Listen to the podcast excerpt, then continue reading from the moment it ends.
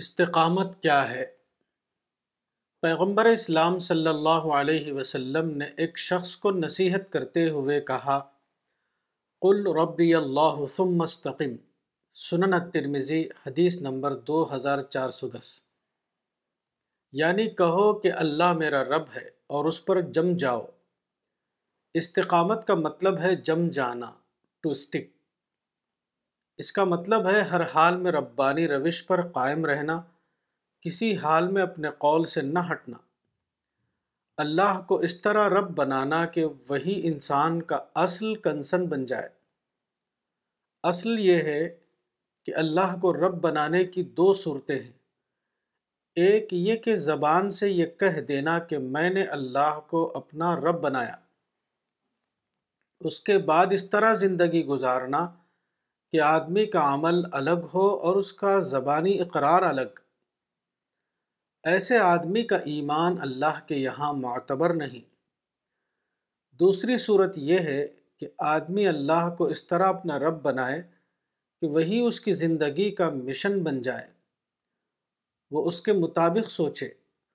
اس کے صبح و شام اس کے مطابق گزرے وہ اسی کے مطابق اپنی زندگی کی منصوبہ بندی کرے وہ اسی کا عامل اور اس کا دائی بن جائے وہ اپنے آپ کو پوری طرح اس میں شامل یعنی انوالو کر دے یہی دوسری قسم کا انسان وہ ہے کہ جو اللہ کو اپنا رب بنانے پر یہی دوسری قسم کا انسان وہ ہے کہ جو اللہ کو اپنا رب بنانے کے بعد اس پر قائم ہو جائے استقامت ایک فطری حقیقت ہے ہر انسان اپنی دنیا کے معاملے میں استقامت کا طریقہ اختیار کرتا ہے دنیا میں جو شخص اپنے معاملے میں استقامت کا طریقہ اختیار کرے وہ کامیاب ہوتا ہے اور جو شخص دنیا میں استقامت کا طریقہ اختیار نہ کرے وہ ناکام ہو کر رہ جاتا ہے استقامت کا یہی طریقہ آخرت کے معاملے میں بھی مومن کو اختیار کرنا ہے مومن کو چاہیے کہ وہ اپنے ایمانی شعور کو اتنا زیادہ بیدار کرے کہ اس کے ایمان کے ساتھ استقامت کا پہلو شامل ہو جائے ایمان اگر شعوری اقرار ہے تو استقامت ایک شعوری عمل ہے ایمان اور استقامت دونوں کے لیے شعوری بیداری لازمی طور پر ضروری ہے ارسالہ فروری دو ہزار سترہ مولانا وحید الدین خان صفحہ نمبر چار ایک سنت رسول سن چھ ہجری میں پیغمبر اسلام صلی اللہ علیہ وسلم فریق مخالف سے امن کا معاہدہ کرنا چاہتے تھے طویل گفت و شنید کے بعد جب معاہدے کی دفعات طے ہو گئیں اور اس کو کاغذ پر لکھا جانے لگا تو پیغمبر اسلام صلی اللہ علیہ وسلم نے معاہدے کو لکھواتے ہوئے کہا اکتب یا علی ہزا ما صالح علیہ محمد الرسول اللہ فریق ثانی کے لیڈر نے فوراً اعتراض کرتے ہوئے کہا کہ ہم آپ کو رسول اللہ نہیں مانتے آپ محمد رسول اللہ کے بجائے محمد ابن عبداللہ لکھیے جو کہ ہمارے اور آپ کے درمیان مشترک ہے آپ نے بلا بحث کہا ام یا علی اللہم انکا تعلم انی رسولک امح یا علی وکتب هذا ما صالح علیہ محمد بن عبداللہ مسند احمد حدیث نمبر تین ہزار ایک سو ستاسی یعنی اے علی اس کو مٹا دو اے اللہ تو جانتا ہے کہ میں تیرا رسول ہوں اے علی مٹا دو اور لکھو یہ وہ دفعات ہیں جن پر محمد ابن عبداللہ نے صلح کیا اس کے بعد صلح کا معاہدہ طے پایا اور آپ اپنے اصحاب کے ہمراہ مدینہ واپس آ گئے رسول اللہ صلی اللہ علیہ وسلم کا یہ معاملہ بلا شبہ اللہ کی رہنمائی کے مطابق تھا اللہ کی رہنمائی کے بغیر آپ ایسا نہیں کر سکتے تھے سورہ الفتح میں اس کی بابت یہ الفاظ آئے ہیں وَيَهْدِيَكَ دیا کا سورہ نمبر اڑتالیس آیت دو آپ کا یہ عمل بلا شبہ سرات مستقیم کا ایک جز تھا اس لحاظ سے یہ تمام دنیا کے مسلمانوں کے لیے ایک ابدی اصول ہے جس طرح دور اول میں اس اصول کو اختیار کرنے کے نتیجے میں فتح مبین سور الفتح آیت ایک حاصل ہوئی اسی طرح بعد کے زمانے میں بھی فتح مبین کو حاصل کرنے کا طریقہ یہی ہے اس کے سوا کوئی دوسرا طریقہ مسلمانوں کو فتح مبین تک پہنچانے والا نہیں منصوبہ بندی کا یہ طریقہ ہمیشہ دنیا میں باقی رہتا ہے مثلا موجودہ زمانے میں اہل ایمان یہ چاہتے ہیں کہ ان کو یہ آزادی ہو کہ وہ قرآن کا پیغام ساری دنیا میں کھلے طور پر پہنچائیں لیکن بار بار ایک رکاوٹ پیش آتی ہے وہ یہ کہ آج کا انسان اظہار رائے کی آزادی یعنی فریڈم آف ایکسپریشن کو انسان کا ایک مطلق حق یعنی ابسولیوٹ رائٹ سمجھتا ہے اور اس کو وہ استعمال کرنا چاہتا ہے حق کے اس استعمال کا دائرہ کبھی پیغمبر اسلام صلی اللہ علیہ وسلم تک پہنچ جاتا ہے وہ پیغمبر اسلام کے بارے میں آزادہ اظہار خیال کرتا ہے اور اس کو اپنا ناقابل تنسیخ حق سمجھتا ہے مسلمان اس طرح کے واقعات پر مشتعل ہو جاتے ہیں وہ اس کو شتم میں رسول یعنی بلاسفمی قرار دے کر چاہتے ہیں کہ شاتم کو قتل کر دیں آج کے لوگوں کے لیے مسلمانوں کی یہ روش قابل قبول نہیں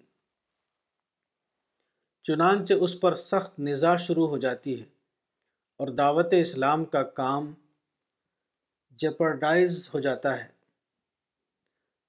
شتم رسول یعنی بلاسفمی پر ہنگامہ کرنا یا شاتم کو قتل کرنے کی کوشش کرنا اصولاً اسلام کے خلاف ہے قرآن کی کسی آیت یا رسول کے کسی قول میں یہ حکم موجود نہیں تاہم بالفرض اگر کسی کا اصرار ہو کہ یہ اسلام کا ایک حکم ہے تب بھی ضروری ہے کہ مسلمان اس طرح کے واقعات پر مشتعل ہونا مکمل طور پر چھوڑ دیں تاکہ دعوت اسلام کا کام کسی رکاوٹ کے بغیر جاری رہے رسول کا رسول ہونا بلا شبہ اسلام کا ایک مسلمہ عقیدہ ہے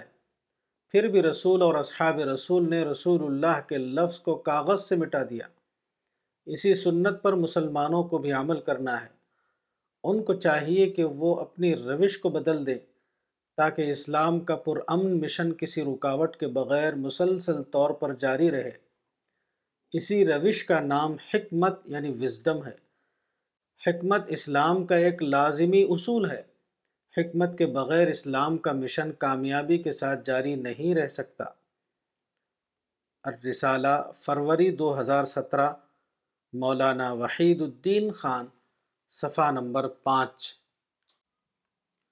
پیغمبر کا نمونہ قرآن کی سورہ نمبر چھ میں ایک ساتھ اٹھارہ نبیوں کا ذکر ہوا ہے اس کے بعد ارشاد ہے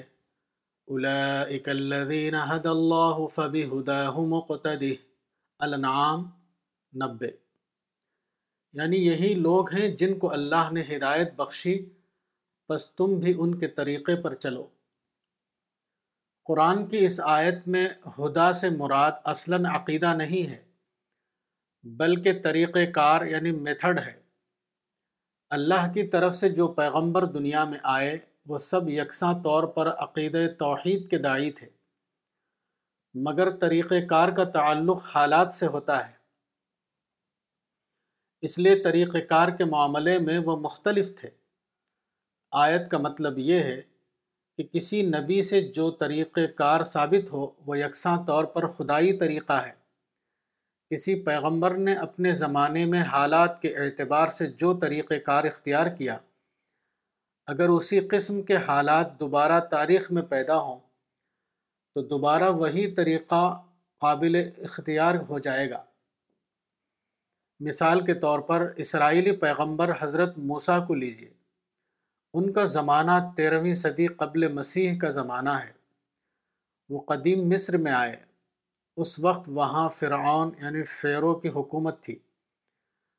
حضرت موسیٰ اللہ کے حکم سے فرعون کے دربار میں گئے وہاں انہوں نے بادشاہ کے سامنے توحید کی دعوت پیش کی بادشاہ ان کی بات سن کر غصہ ہو گیا اور کہا کہ میں تم کو قتل کر دوں گا سور غافر آیت چھبیس لیکن پھر فرعون اس پر راضی ہو گیا کہ فوجی میدان کے بجائے وہ پرامن مقابلے کے میدان میں حضرت موسیٰ کا جواب دے حضرت موسیٰ نے فوراً اس تجویز کو مان لیا انہوں نے یہ نہیں کہا کہ میں تو تمہارا مقابلہ تلوار کے میدان یعنی بیٹل فیلڈ میں کروں گا چنانچہ دونوں فریق کے درمیان یہ مقابلہ پر امن میدان میں ہوا حضرت موسا اس مقابلے میں پوری طرح کامیاب رہے موجودہ زمانے میں مسلمانوں کے لیے پر امن میدان میں عمل کرنے کا موقع پوری طرح کھلا ہوا ہے ایسی حالت میں اگر وہ پر امن میدان کو چھوڑ کر تشدد کے میدان میں اپنا عمل شروع کریں تو یہ پیغمبر کے نمونے کے سراسر خلاف ہوگا حضرت موسیٰ کے زمانے میں فرعون نے یہ یہ کیا تھا حضرت موسیٰ کے زمانے میں فرعون نے یہ کیا تھا کہ وہ پیغمبر کا مقابلہ فوجی میدان کے بجائے پیسفل میدان میں کرے اور نتیجہ یہ ہوا کہ اس مقابلے میں حضرت موسیٰ کو مکمل کامیابی حاصل ہوئی اس کی تصویر قرآن میں ان الفاظ میں دی گئی ہے فَإِذَا هِيَ تَلْقَفُ مَا يَأْفِكُونَ سورہ نمبر سات آیت ایک سو سترہ موجودہ زمانے میں اس نوعیت کا واقعہ زیادہ بڑے پیمانے پر پیش آیا ہے جیسا کہ معلوم ہے موجودہ زمانے میں اقوام متحدہ یعنی یو این او نے تمام قوموں کے اتفاق رائے سے یہ فیصلہ کیا ہے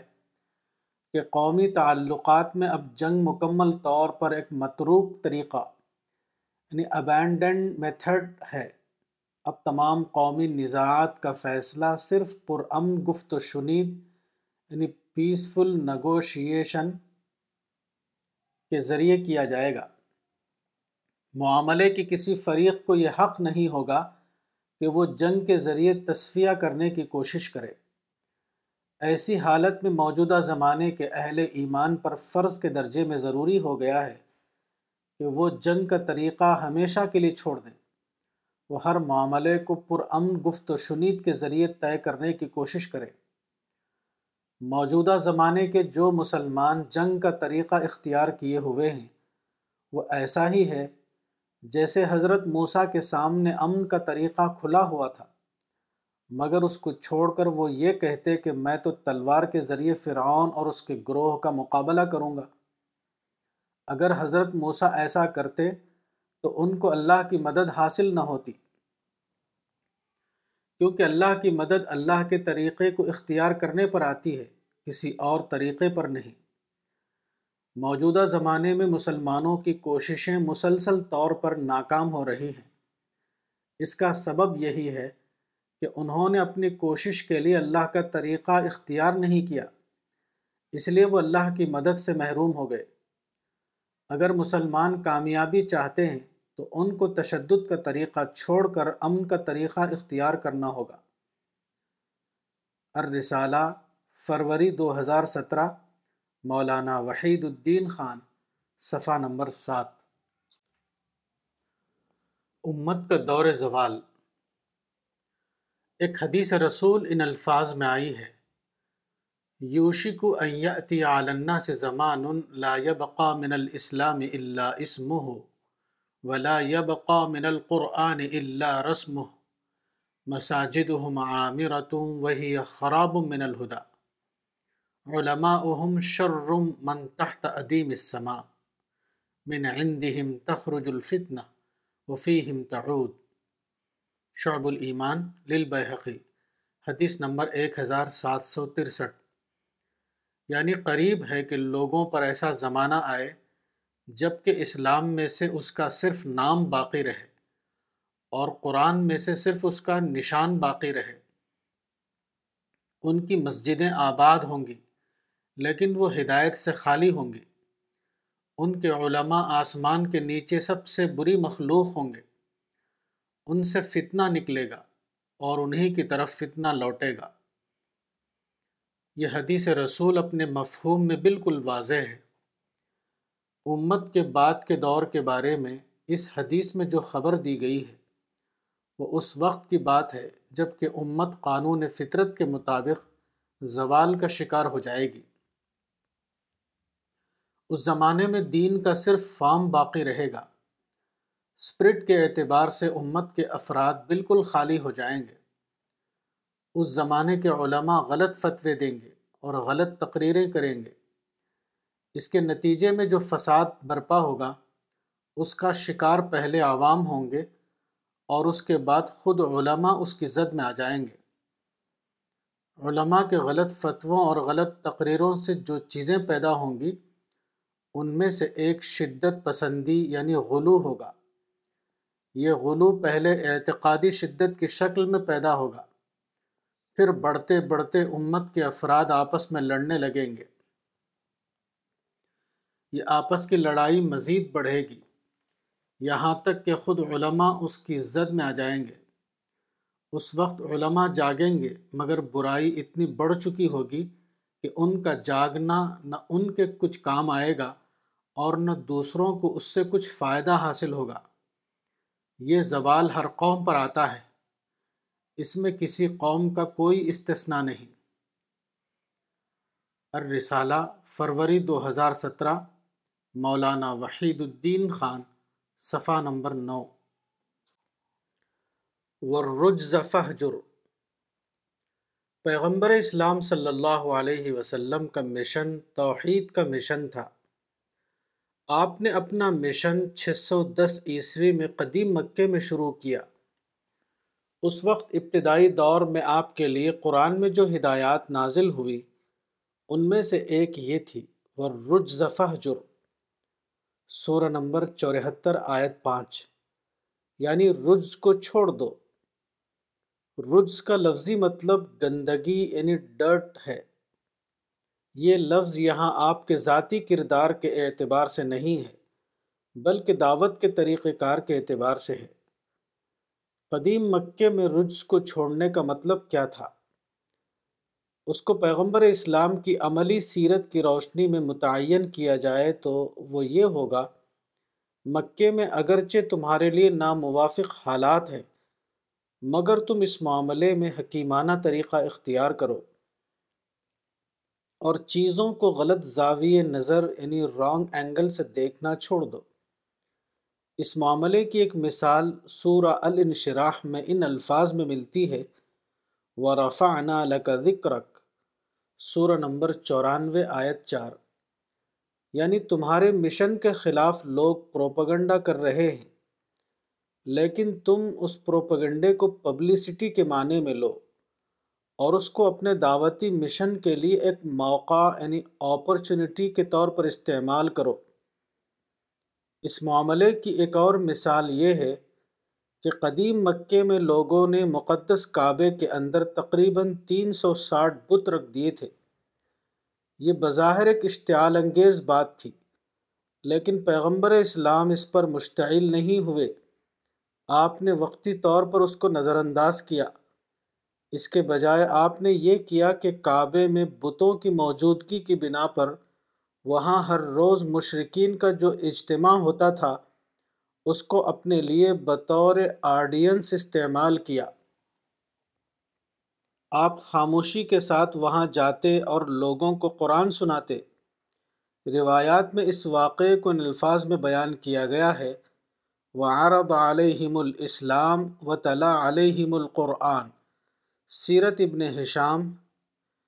مصر انیس سو پچپن جل ایک صفحہ چار سو اٹھائیس الرسالہ فروری دو ہزار سترہ مولانا وحید الدین خان صفحہ نمبر دس تاریخ کا سفر کائنات اور انسان کی صورت میں جو عظیم دنیا ہمارے سامنے ہے وہ بلا شبہ ایک خدائی منصوبے کے تحت بنائی گئی ہے اور خدائی منصوبے کے مطابق اس کا ایک بامانہ انجام ہونا مقدر ہے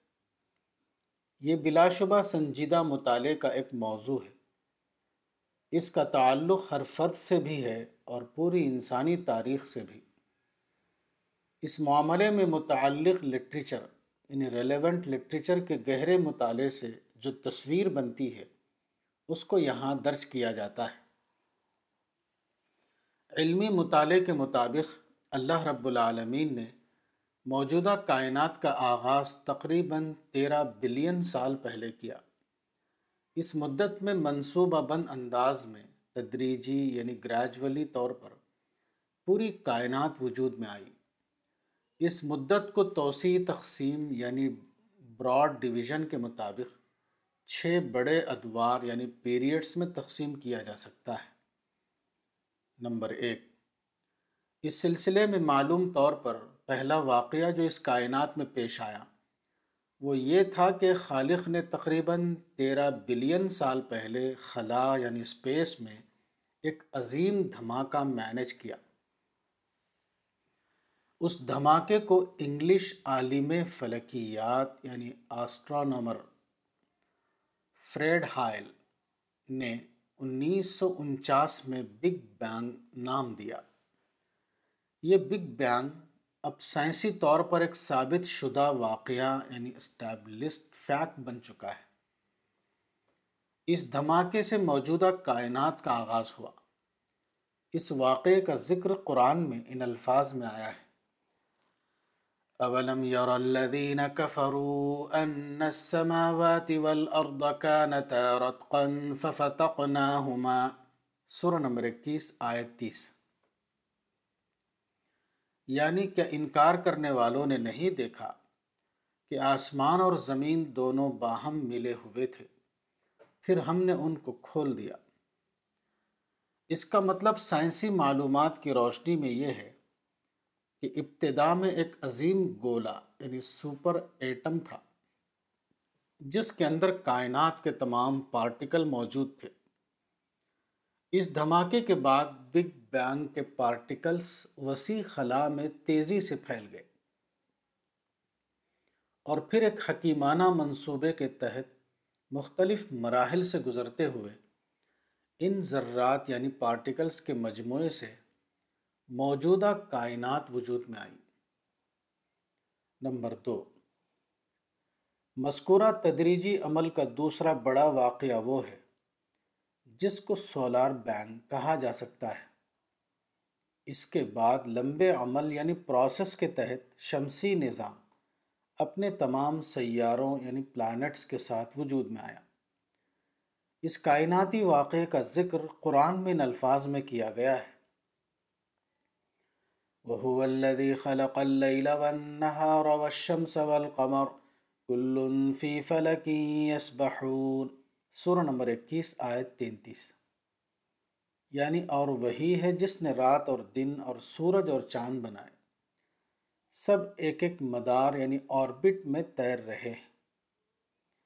یہ شمسی نظام ایک عظیم کہکشاں یعنی گیلکسی کے ایک کنارے پر واقع یہ شمسی نظام ایک عظیم کہکشاں یعنی گیلیکسی کے ایک کنارے پر قائم کیا گیا ہے جس کو ملکی وے کہا جاتا ہے اس طرح شمسی نظام کو کائنات میں ایک محفوظ علاقہ یعنی ایریا مل گیا اس حقیقت کا اشارہ قرآن کی عصا میں کیا گیا ہے اقسم بمواقع النجوم وانه لقسم لو تعلمون عظیم سورہ نمبر چھپن آیات پچہتر تا چھہتر یعنی میں قسم کھاتا ہوں ستاروں کے مواقع کی اور اگر تم جانو تو بے شک یہ بہت بڑی قسم ہے یہاں مواقع سے مراد محل وقوع ہے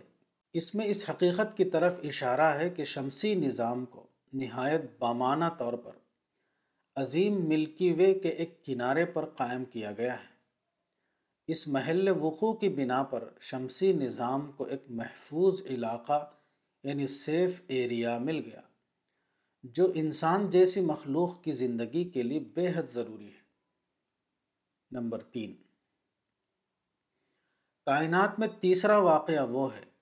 جس کو واٹر بینک کہا جا سکتا ہے یعنی سیارہ عرض کا ٹھنڈا ہونا اور پھر زمین کے اوپر پانی کے ذخائر کا وجود میں آنا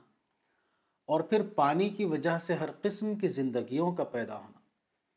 اس واقعے کا ذکر قرآن میں ان الفاظ میں کیا گیا ہے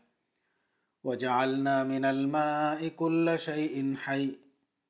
سورہ نمبر اکیس آیت تیس یعنی اور ہم نے پانی سے ہر جاندار چیز کو بنایا تمام زندہ چیزوں کے وجود کا بڑا حصہ پانی ہوتا ہے جہاں تک انسان کا تعلق ہے انسان کا جسم تقریباً ساٹھ پرسنٹ پانی پر مشتمل ہے water is of major importance of all living things in some organisms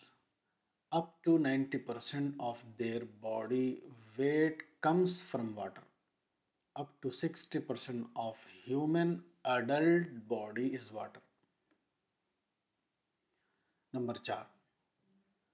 چوتھا بڑا واقعہ جو زمین پر پیش آیا وہ دنیا نباتات کا وجود میں آنا تھا اس کو پلانٹ بینک کہا جا سکتا ہے اس کے بعد زمین جو پہلے خشک کرے کی مانند تھی اب سر سیارہ یعنی گرین پلانٹ کی صورت اختیار کر گئی اس واقعے کا اشارہ قرآن میں ان الفاظ میں کیا گیا ہے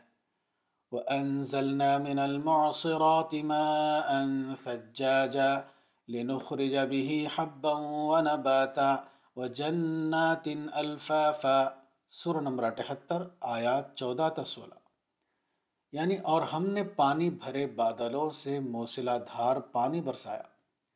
تاکہ ہم اس کے ذریعے سے اگائیں غلہ اور سبزی اور گھنے باغ نمبر پانچ اس سلسلے کا پانچواں دور وہ ہے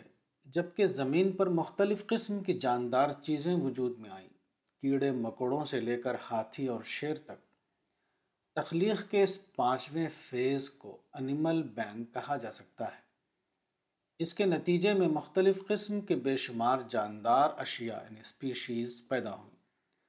جن کی واقعی تعداد اب تک نامعلوم ہے eight million seven hundred thousand is the latest estimated total number of species on Earth, and the most precise calculation ever offered, according to a study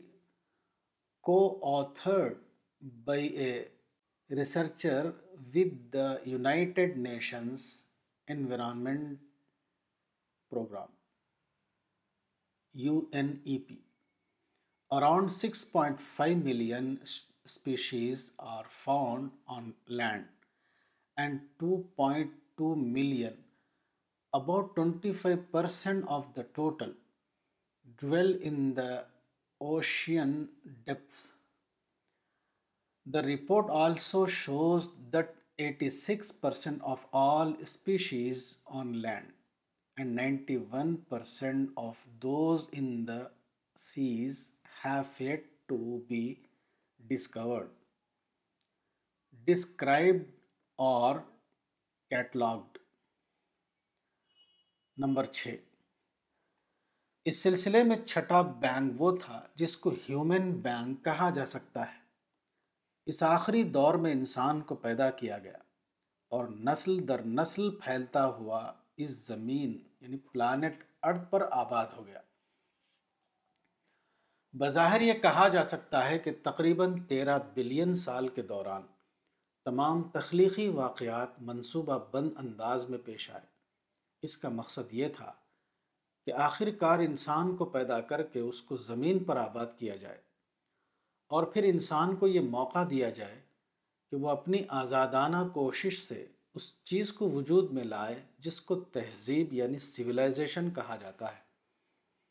تہذیب گویا محدود معنی میں کلمات اللہ یعنی ایک سورہ نمبر اکتیس آیت ستائیس سورہ نمبر اٹھارہ آیت ایک سو نو کی جزی انفولڈنگ تھی فطرت کے اس طریق عمل کا یہ نتیجہ تھا کہ انسان کو یہ موقع ملا کہ وہ اپنی عقل کو اعلیٰ ارتقائی درجہ یعنی ہائی لیول آف ڈیولپمنٹ تک پہنچا سکے موجودہ کائنات کے دو حصے ہیں انسانی دنیا یعنی ہیومن ورلڈ اور دوسرے غیر انسانی دنیا یعنی نان ہیومن ورلڈ غور کرنے سے معلوم ہوتا ہے کہ غیر انسانی دنیا خارجی طور پر مینج کی جانے والی دنیا یعنی ایکسٹرنلی مینجڈ ورلڈ ہے اس کے مقابلے میں انسانی دنیا خود مینج کی جانے والی دنیا یعنی سیلف مینجڈ ورلڈ ہے اب تاریخ ایک ایسے اعلیٰ ترقی یافتہ دور یعنی سپر ڈیولپڈ ورلڈ کی طرف جا رہی ہے جہاں ماضی کے ریکارڈ کے مطابق غیر مطلوب انسانوں کو چھانٹ دیا جائے اور مطلوب انسانوں کو الگ کر کے یہ موقع دیا جائے کہ وہ آئیڈیل ورلڈ میں ابدی راحت کی زندگی گزاریں یہی وہ واقعہ ہے جس کا ذکر بائبل میں ان الفاظ میں آیا ہے صادقین زمین کے وارث ہوں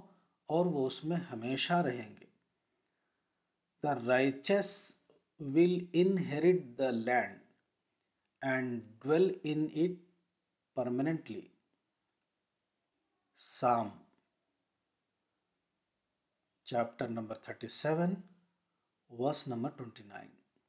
Bible میں مذکور اس حقیقت کو قرآن میں ان الفاظ میں بیان کیا گیا ہے وَلَقَدْ كَتَبْنَا فِي الزَّبُورِ مِنْ بَعْدِ الذِّكْرِ أَنَّ الْأَرْضَ يَرِثُهَا عِبَادِيَ الصَّالِحُونَ سورہ نمبر اکیس آیت ایک سو پانچ یعنی اور زبور میں ہم نصیحت کے بعد لکھ چکے ہیں کہ زمین کے وارث ہمارے نیک بندے ہوں گے یہ دنیا پوری تاریخ بشری کے منتخب انسانوں کا معاشرہ ہوگا یہ منتخب افراد دراصل دور ماضی کے تربیت یافتہ افراد یعنی ٹرینڈ انڈیویجولس ہوں گے یہاں پوری تاریخ کے منتخب افراد یعنی سلیکٹڈ پیپل آف ہسٹری کو یہ موقع ہوگا کہ وہ اعلیٰ فکری سرگرمیوں یعنی high level of intellectual activities کے مطابق زندگی گزاریں گے اس اعلیٰ معاشرہ یعنی ہائی سوسائٹی کا ذکر قرآن میں ان الفاظ میں آیا ہے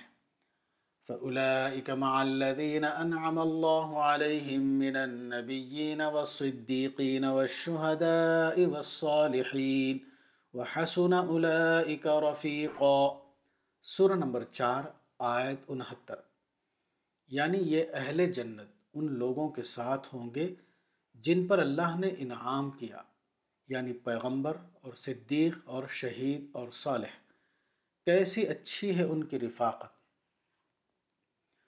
اس اگلے دور حیات کو قرآن میں جنت یعنی پیراڈائز کا نام دیا گیا ہے انسان کائنات کا ہیرو ہے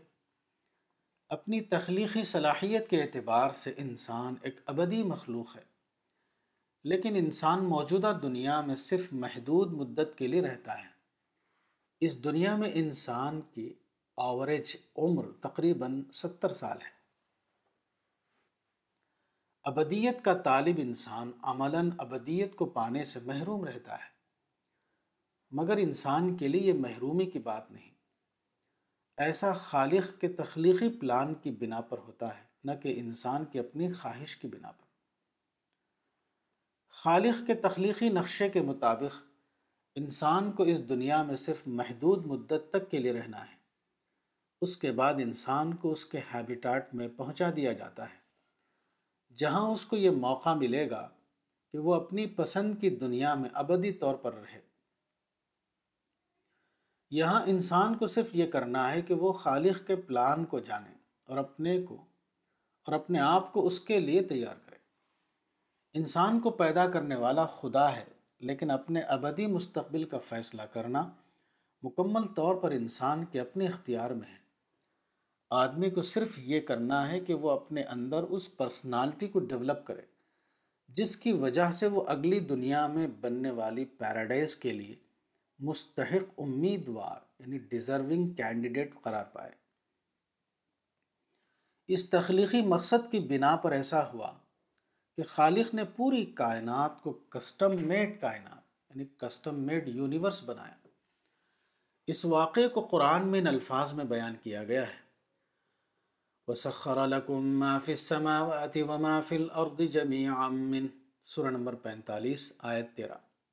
یعنی خدا نے آسمانوں اور زمین کی تمام چیزوں کو تمہارے لیے مسخر کر دیا سب کو اپنی طرف سے آیت میں جمیعام من کے لفظ کا مطلب یہ ہے کہ تسخیر کا یہ معاملہ اتفاقی طور پر نہیں ہوا بلکہ وہ خالق کے باقاعدہ منصوبہ یعنی ویل کنسیڈرڈ پلان کے تحت ہوا ہے انسان اس پوری کائنات میں ایک خصوصی تخلیق کی حیثیت رکھتا ہے انسان کو اس کے خالق نے دماغ یعنی مائنڈ دیا جو کسی بھی دوسری مخلوق کو عطا نہیں ہوا انسان کو اس کے خالق نے لامحدود صلاحیتیں دی مزید یہ کہ انسان کی خصوصیت یہ ہے کہ اس کو امانت الہی سورہ الحضاب آیت بہتر سے سرفراز کیا گیا انسان واحد مخلوق ہے جس کو کامل آزادی یعنی ٹوٹل فریڈم دی گئی ہے انسان کے لیے مقدر کیا گیا ہے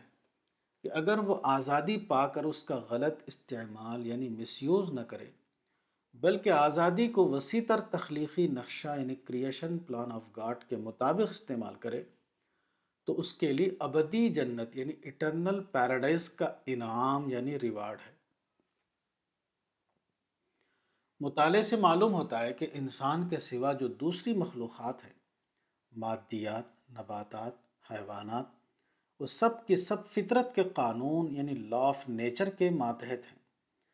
حتیٰ کہ حیوانات بھی مکمل طور پر اپنی مقرر کردہ جبلت یعنی انسٹنکٹ کے تحت کام کرتے ہیں یہ صرف انسان ہے جو اس معاملے میں استثنا یعنی ایکسپشن کی حیثیت رکھتا ہے انسان کو یہ موقع ہے کہ وہ اپنے ذاتی ارادے کے تحت سوچے اور کامل آزادی کے ساتھ اپنی زندگی کا نقشہ بنائے اس میں شک نہیں کہ انسان مکمل طور پر ایک آزاد مخلوق ہے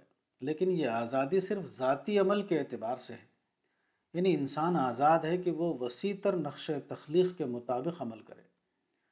یا اس کا باغی بن جائے لیکن جہاں تک عمل کے نتیجے کا تعلق ہے اس پر انسان کو کوئی اختیار حاصل نہیں یہاں خالق نے مقدر کیا ہے کہ انسان اگر خالق کے تخلیقی نقشے کے مطابق عمل کرے تو اس کے لیے ابدی جنت ہے اور اگر وہ خالق کے تخلیقی نقشے کی خلاف ورزی کرے تو اس کے لیے ابدی جہنم ہے رب العالمین کے اس تخلیقی نقشے کو قرآن میں اشارات کی زبان میں بیان کیا گیا ہے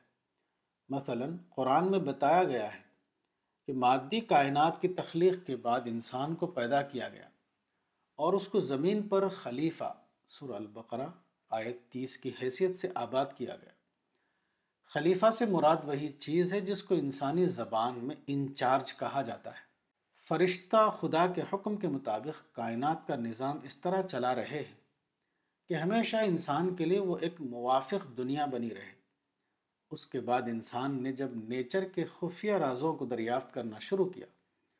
اور ٹیکنالوجی پر مبنی تہذیب کی تشکیل کی تو اس معاملے میں بھی انسان کو مسلسل طور پر فرشتوں کی مدد حاصل رہی اس کا اشارہ پیغمبر نوح کی کشتی سازی کے ذکر میں اس طرح کیا گیا ہے الفل کا بھی آئینینہ واحینہ سر نمبر گیارہ آیت سینتیس اس سے مستمت ہوتا ہے کہ یہی واقعہ جدید تہذیب یعنی ماڈرن سویلائزیشن کی تشکیل کے معاملے میں پیش آ رہا ہے گویا خالق نے انسان سے یہ کہہ دیا کہ اس نائل حدارت اب آئینہ و واہینہ یعنی تہذیب بناؤ ہماری آنکھوں کے سامنے اور ہماری وحی کے مطابق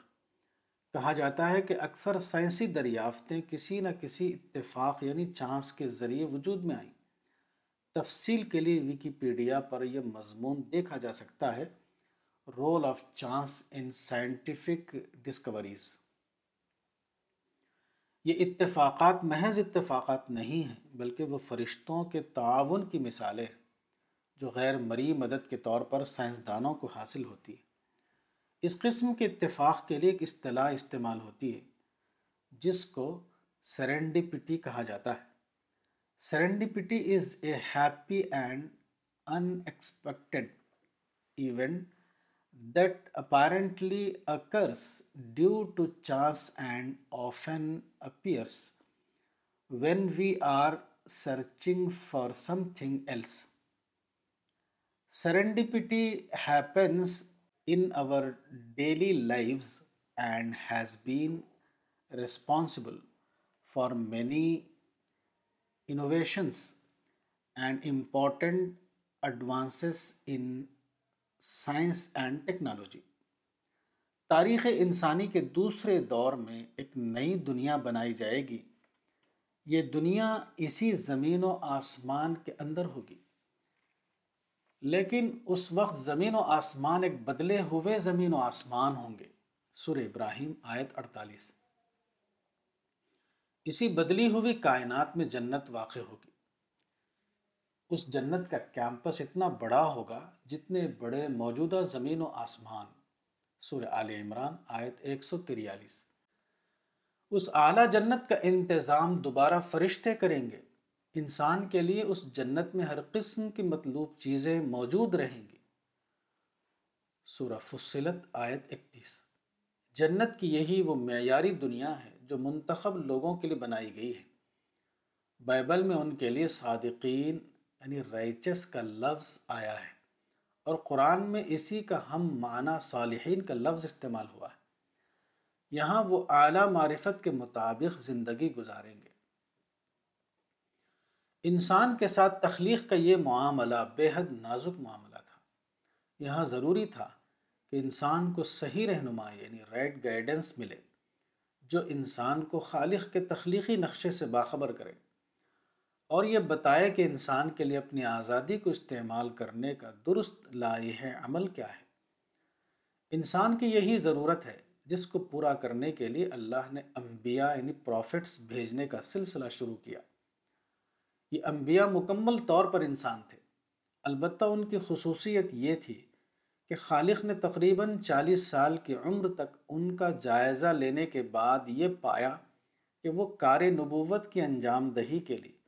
ذہنی اور اخلاقی اعتبار سے لائق یعنی کمپیٹنٹ فرد ہیں اس طرح ہر نبی کی انفرادی خصوصیت کی بنا پر اس کا انتخاب کیا گیا اور فرشتہ جبریل کے ذریعے خالق نے ان کو اپنی رہنمائی یعنی وحی اور فرشتہ جبریل کے ذریعے خالق نے ان کو اپنی رہنمائی وحی یعنی ریویلیشن کے ذریعے بھیجی اور ان پر کتاب نازل کی تاکہ وہ خالق کے نمائندہ یعنی ریپرزنٹیٹو کی حیثیت سے انسان کو درست رہنمائی یعنی رائٹ گائیڈنس دیں اور پھر انسان ان کی رہنمائی کے مقابلے میں جو ریسپانس دے اس کے ریکارڈ کو دیکھ کر ہر انسان کے ابدی مستقبل کا فیصلہ کیا جائے اس حقیقت کو قرآن میں ان الفاظ میں بیان کیا گیا ہے رسولا مبشرین لئلا یکون علی اللہ حجت بعد سورہ نمبر چار آیت ایک سو پینسٹھ یعنی اللہ نے رسولوں کو خوشخبری دینے والا اور ڈرانے والا بنا کر بھیجا تاکہ رسولوں کے بعد لوگوں کے پاس اللہ کے مقابلے میں کوئی حجت باقی نہ رہے انذار و تبشیر کے الفاظ سے یہ بات واضح ہوتی ہے کہ پیغمبروں کا مشن خالص اخروی مشن تھا ان کے مشن کا فوکس ہمیشہ یہ ہوتا تھا کہ انسان کے لیے وہ کون سا رویہ ہے جو اس کو ابدی جنت تک پہنچانے والا ہے اور وہ کون سا رویہ ہے جو اس کو اس خطرے یعنی رسک میں ڈالتا ہے کہ اگلے دور حیات میں اس کو ابدی طور پر جہنم والوں کے ساتھ شامل کیا جائے پیغمبروں کے ذریعے انسان کو جو رہنمائی ملی اصولی طور پر اس کا خلاصہ دو چیزیں تھیں نمبر ایک نظریہ توحید یعنی آئیڈیالوجی آف توحید نمبر دو طریق کار یعنی میتھڈ پیغمبرانہ طریق کار ایک لفظ میں غیر نزاعی طریق کار یعنی نان کانفرنٹیشنل میتھڈ ہے نظریہ اور طریق کار کے اعتبار سے یہی دو چیزیں پیغمبروں کے ذریعے انسان کو دی گئیں پہلے انسان یعنی آدم سے لے کر محمد ابن عبداللہ صلی اللہ علیہ وسلم تک ایک لاکھ سے زیادہ پیغمبر انسان کی طرف آئے انہوں نے انسان کو بتایا کہ یہ زمین تمہارے لیے ابدی قیام گاہ یعنی اٹرنل ہیبیٹاٹ نہیں ہے بلکہ یہ تمہارے لیے ایک عارضی قیام گاہ یعنی ٹیمپرری ہے یہاں تمہیں یہ موقع دیا گیا ہے کہ تم اپنی آزادی کا صحیح استعمال کر کے اپنے آپ کو جنت کا مستحق یعنی ڈیزرونگ کینڈیڈیٹ بناؤ اور تاریخ انسانی کے خاتمے پر جنت کی شکل میں اپنے مطلوب ابدی ہیبیٹاٹ میں جگہ پاؤ ساتویں صدی عیسوی میں محمد عربی کے ظہور کے بعد انبیاء کی آمد کا سلسلہ ختم ہو گیا مگر خالق کے تخلیقی نقشے کے مطابق انسان پھر بھی پیدا ہو کر زمین پر آباد ہو رہے تھے اب یہ سوال تھا کہ بات کو پیدا ہونے والے انسانوں تک خدائی رہنمائی کی نمائندگی کون کرے ساتویں صدی عیسوی میں ختم نبوت سے پہلے خدا کی طرف سے اس رہنمائی کی ذمہ داری پیغمبروں نے ادا کی اس اعتبار سے تمام پیغمبر امت وسط یعنی مڈل امہ کی حیثیت رکھتے تھے ان کے ایک طرف اللہ رب العالمین تھا اور ان کے دوسری طرف تمام انسان انہوں نے اس رہنمائی کو اللہ سے لیا اور پورے معنوں میں ناصح اور امین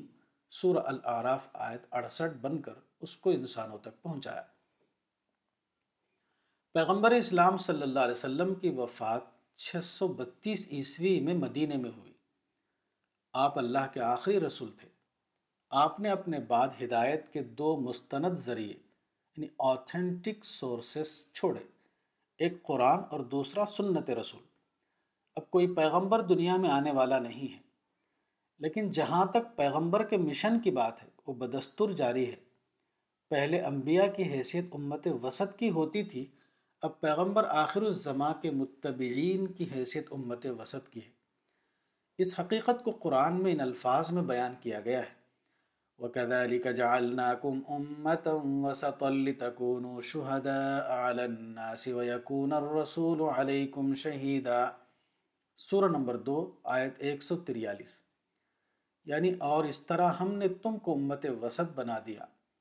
تاکہ تم ہو بتانے والے لوگوں پر اور رسول ہو تم پر بتانے والا امت وسط کا مطلب بیچ کی امت یعنی مڈل کمیونٹی ہے پیغمبر اسلام صلی اللہ علیہ وسلم کے متبعین سب کے سب امت محمدی ہیں ان کی حیثیت دوبارہ امت وسط کی ہے صرف اس فرق کے ساتھ کہ پیغمبر خدا اور انسان کے درمیان امت وسط ہوتے تھے اب پیغمبر آخر الزماں کے متبعین محمد ابن عبداللہ اور اقوام عالم کے درمیان امت وسط کی حیثیت رکھتے ہیں پیغمبر آخر الزماں کی رہنمائی کو جاننے کا ذریعہ قرآن اور سنت رسول ہے امت کو یہ کرنا ہے کہ خالص موضوعی یعنی آبجیکٹو انداز میں وہ قرآن اور سنت رسول کا مطالعہ کرے اور اس کی تعلیمات کو کسی آمیزش کے بغیر پرامن انداز میں ہر دور کے انسانوں تک پہنچاتی رہے یہ کام اس کو تمام اقوام کی قابل فہم زبان میں کرنا ہے جیسا کہ قرآن میں آیا ہے أَرْسَلْنَا إِلَّا بِلِسَانِ قَوْمِهِ لِيُبَيِّنَ لَهُمْ سورہ نمبر چودہ آیت چار اس کی پریکٹیکل صورت یہ ہے کہ قرآن کے تراجم تیار کر کے ان کو ساری دنیا میں پھیلایا جائے یہاں تک کہ حدیث مسند احمد حدیث نمبر تیئیس ہزار آٹھ سو چودہ کے مطابق وہ ہر چھوٹے اور بڑے گھر میں پہنچ جائے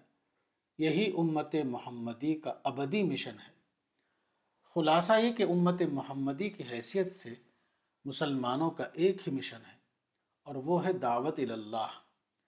دعوت کا یہ پرامن کام مکمل طور پر غیر سیاسی یعنی نان پولیٹیکل اور غیر قومی یعنی نان کمیونل انداز میں کرنا ہے مزید یہ کہ اس کام کو اس اصول کے تحت انجام دینا چاہیے جس کو قرآن میں تالیف قلب سُر توبہ آیت ساٹھ کہا گیا ہے تالیف قلب ایک ابدی اصول ہے وہ کبھی اور کسی حال میں منسوخ ہونے والا نہیں الرسالہ فروری دو ہزار سترہ مولانا وحید الدین خان صفحہ نمبر گیارہ قرآن فہمی قرآن فہمی کے بارے میں قرآن کی ایک آیت ان الفاظ میں آئی ہے کتاب انزلناہ الیک مبارک لیتدبرو آیاتہی ولیتذکر اولو الالباب سورہ نمبر اڑتیس آیت انتیس یعنی یہ ایک بابرکت کتاب ہے جو ہم نے تمہاری طرف اتاری ہے تاکہ لوگ اس کی آیتوں پر غور کریں اور تاکہ عقل والے اس سے نصیحت حاصل کریں قرآن کی اس آیت میں عقل والے سے مراد ڈگری والے یعنی ڈگری ہولڈرس نہیں ہیں اس کا مطلب یہ نہیں ہے کہ قرآن کو صرف وہی لوگ سمجھیں گے جو معروف معنوں میں اسکالر ہوں یا جنہوں نے تعلیمی اداروں سے ڈگری حاصل کی ہو اس کا مطلب صرف یہ ہے کہ قرآن کو اس کے گہرے مفہوم کے اعتبار سے صرف وہ لوگ سمجھتے ہیں جو سنجیدہ ہوں جو قرآن کی آیتوں پر غور کریں اور جو اپنی خدا داد عقل کو استعمال کر کے اس کو سمجھنے کی کوشش کریں یہی لوگ ہیں جو قرآن کے گہرے معانی تک پہنچیں گے اور قرآن کے پیغام کو سمجھ کر اس سے نصیحت حاصل کریں گے قرآن فطرت کی زبان میں ہے اس حقیقت کو قرآن میں ان الفاظ میں بیان کیا گیا ہے بل ہوا آیا تم اوت العلم سورہ نمبر انتیس آیت انچاس یعنی بلکہ یہ کھلی ہوئی آیتیں ہیں ان لوگوں کے سینوں میں جن کو علم عطا ہوا ہے حقیقت یہ ہے کہ آدمی اگر سنجیدہ ہو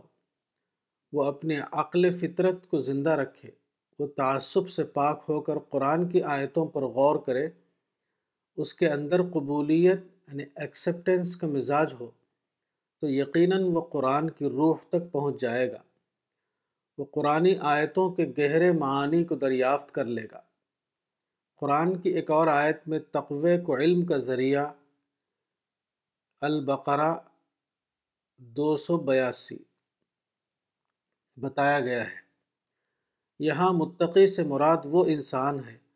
جو حقیقی معنوں میں سچائی کا متلاشی یعنی سیکر ہو جس کے ایمان نے اس کو نفسیاتی پیچیدگیوں سے پاک روح یعنی کامپلیکس فری سول بنا دیا ہو جس کے لیے سچائی اس کا سب سے بڑا کنسن بنا ہوا ہو الرسالہ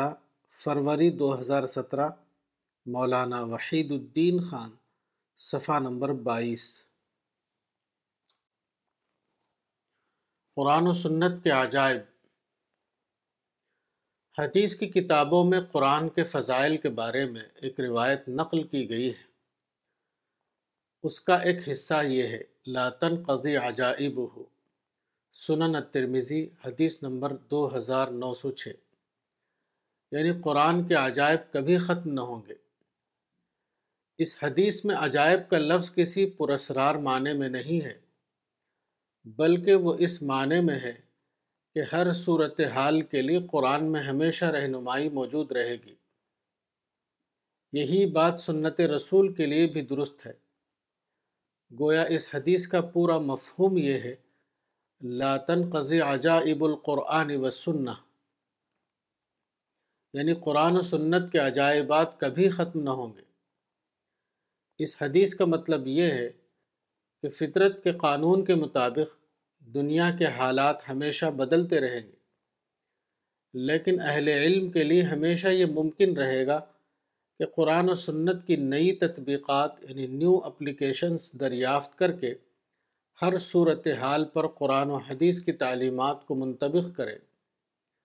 وہ ہر بدلے ہوئے حالات میں قرآن و سنت سے رہنمائی حاصل کرتے رہیں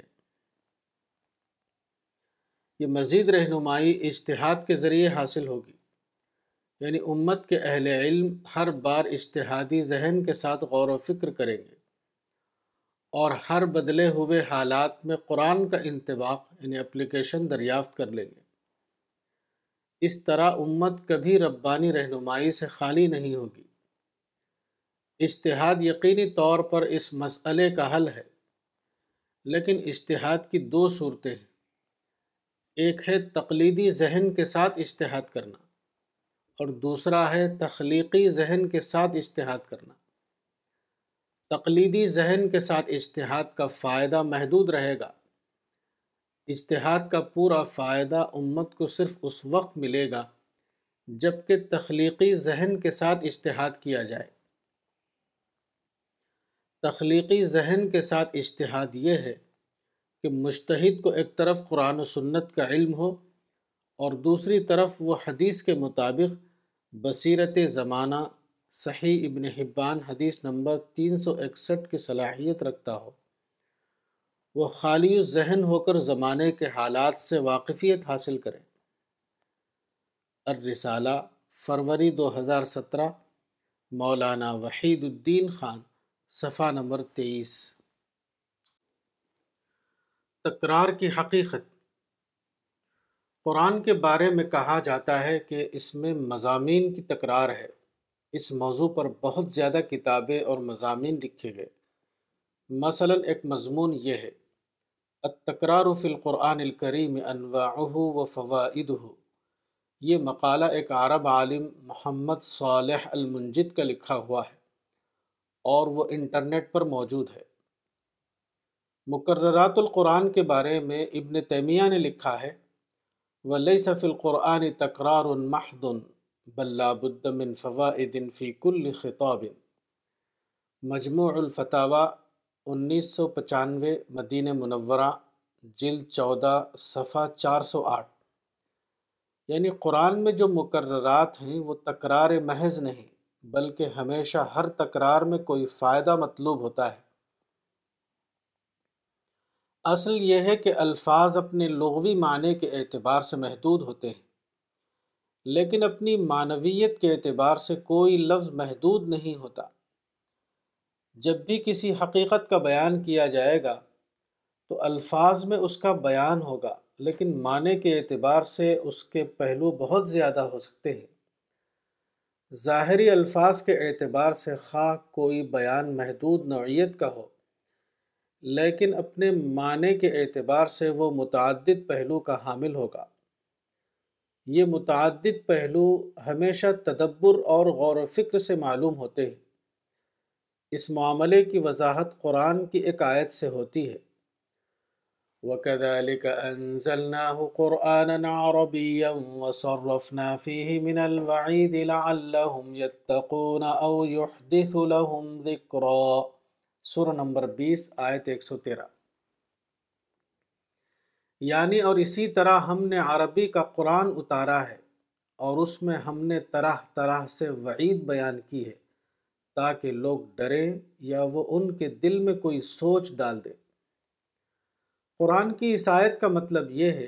کہ جب قرآن میں کوئی بات مقرر بیان کی جائے تو اس کا پہلا مقصد یاد دہانی ہوتا ہے یعنی یہ کہ آدمی بھولی ہوئی بات کو دوبارہ یاد کرے اور اس میں سبق کا جو پہلو ہے وہ اس کو اپنے ذہن میں تازہ رکھ کرے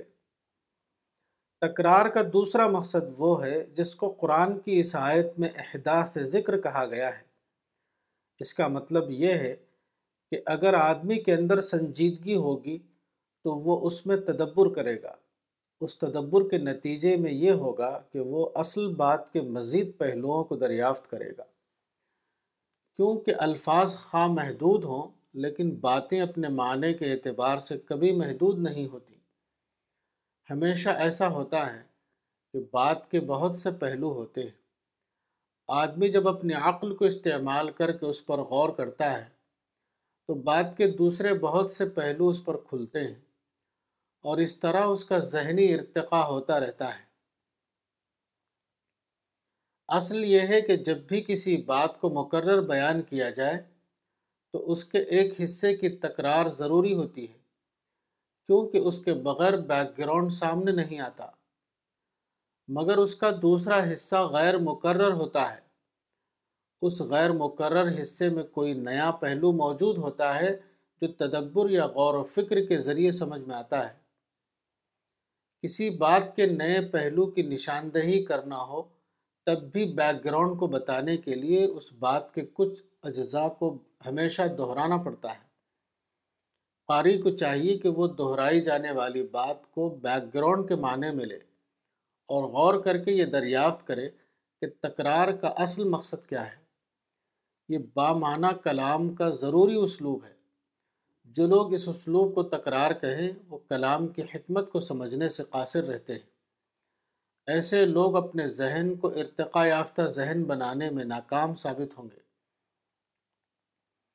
اس دنیا میں تکرار محض کوئی چیز نہیں سارا معاملہ یہ ہے کہ قاری اپنے ذہن کو حرکت میں لائے وہ ہمیشہ غور و فکر سے کام لے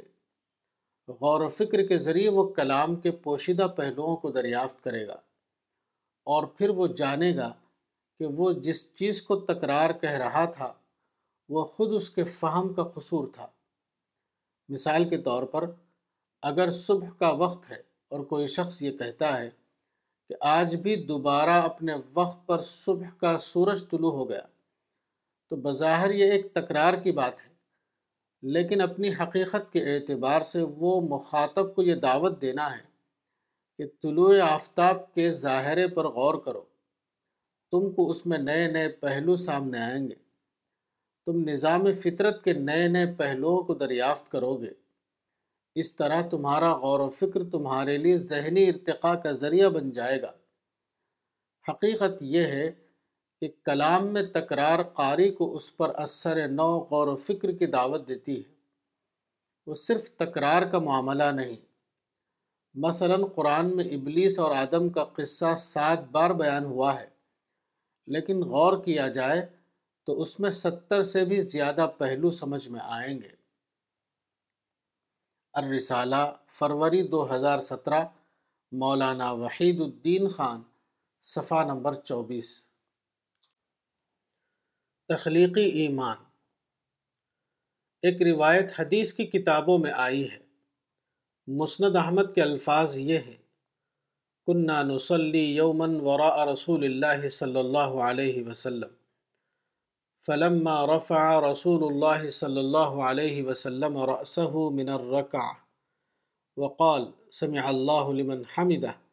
قال رجل ربنا الحمد حمدا كثيرا طيبا مباركا فيه فلما انصرف رسول الله صلى الله عليه وسلم قال من المتكلم آنفا قال الرجل أنا يا رسول الله فقال رسول الله صلى الله عليه وسلم لقد رأيت بضعة وثلاثين ملكا يبتدرونها أيهم يكتبها أولاً مسند احمد حدیث نمبر اٹھارہ ہزار نو سو چھیانوے یعنی رفاع ابن رافع کہتے ہیں کہ ایک دن ہم رسول اللہ صلی اللہ علیہ وسلم کے پیچھے نماز پڑھ رہے تھے رسول اللہ صلی اللہ علیہ وسلم نے جب رکوع کے بعد اپنا سر اٹھایا اور یہ کہا سمع اللہ لمن حمیدہ ایک آدمی جو آپ کے پیچھے کھڑا تھا اس نے کہا ربنا لک الحمد کثیرن کثیر مبارکن فی رسول اللہ نے جب سلام کے بعد منہ پھیرا تو کہا ابھی کس نے وہ بات کہی تھی اس آدمی نے کہا اے اللہ کے رسول میں نے رسول اللہ صلی اللہ علیہ وسلم نے فرمایا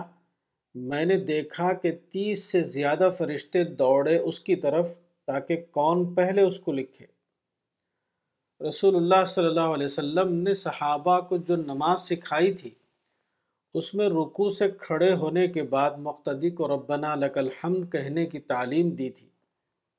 لیکن مذکورہ صحابی نے اس کلمے پر اضافہ کر کے اس طرح کہا ربنا لک الحمد حمدن حمدیر طیبا مبارک فی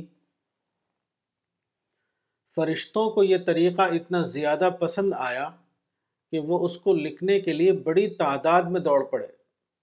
فرشتوں کا یہ عمل اضافہ شدہ کلمات کی افضلیت کی بنا پر نہ تھا بلکہ صحابی کے تخلیقی اضافہ یعنی کریٹو ایڈیشن کی بنا پر تھا اس سے ایک سنت صحابہ معلوم ہوتی ہے کہ اگر کوئی مومن دعا اور ذکر کے مصنون کلمات پر تخلیقی اضافہ کر سکے تو یہ اس کے لیے ایک عظیم عمل ہوگا جس کو لکھنے کے لیے فرشتے بڑی تعداد میں دوڑ پڑے اس قسم کا اضافہ کوئی سادہ بات نہیں وہ اس بات کا ثبوت ہے کہ کہنے والے کے اندر تخلیقی ایمان موجود ہے اس قسم کے اضافے کی ایک مثال وہ ہے جو غزوہ خندق پانچ ہجری سے معلوم ہوتی ہے اس وقت مدینہ کے حالات بہت سخت تھے قرآن میں اس کے بارے میں یہ الفاظ آئے ہیں و بلاغ القلوب الحناجر سورہ نمبر تینتیس اس وقت کچھ صحابہ نے پریشانی کا اظہار کیا رسول اللہ صلی اللہ علیہ وسلم نے لوگوں کو صبر کی تلقین کی اور دعائیہ انداز میں فرمایا اللہم لا عیش الا عیش الاخرہ فغفر فغفر للانصار والمہاجرہ صحیح مسلم حدیث نمبر ایک ہزار آٹھ سو پانچ یعنی اے اللہ زندگی تو آخرت کی زندگی ہے تو انصار اور مہاجرین کی مغفرت فرما اس حدیث کو پڑھنے کی ایک صورت یہ ہے کہ آپ اس کو ایک کتابی روایت کے طور پر پڑھ لیں اور اس سے ایک تاریخی واقعے کے بارے میں واقفیت حاصل کریں اور دوسرا طریقہ یہ ہے کہ اس واقعے کو پڑھتے ہوئے آپ کا زندہ ایمان آپ کے اندر ایک فکری بھونچال پیدا کر دے آپ کا حال یہ ہو کہ اس حدیث کو پڑھتے ہوئے آپ کے دل میں حیجان پیدا ہو جائے اور پھر شدت تأثر کے تحت آپ کی زبان پر یہ الفاظ آ جائیں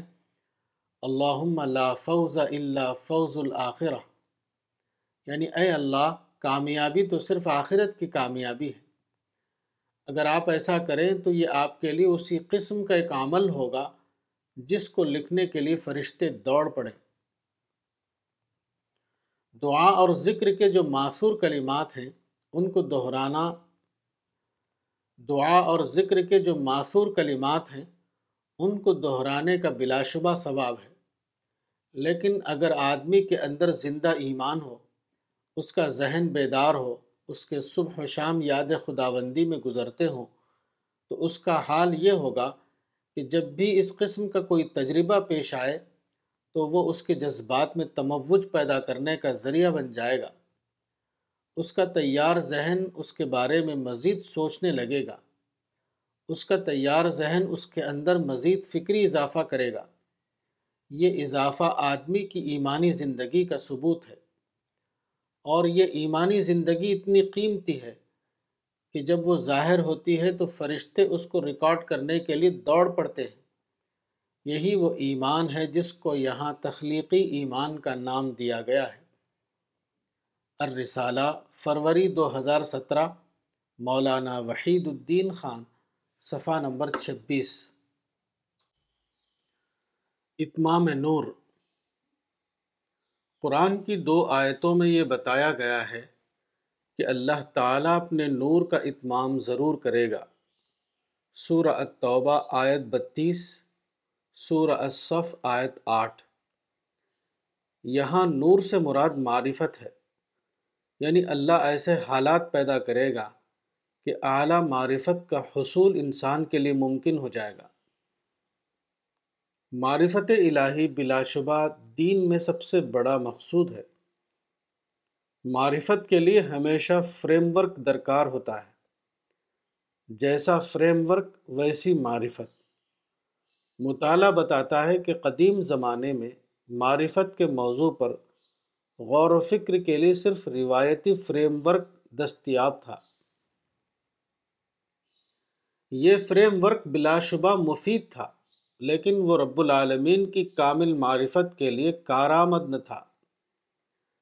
اللہ نے حالات میں تبدیلی کر کے انسان کو ایسے فریم ورک تک پہنچایا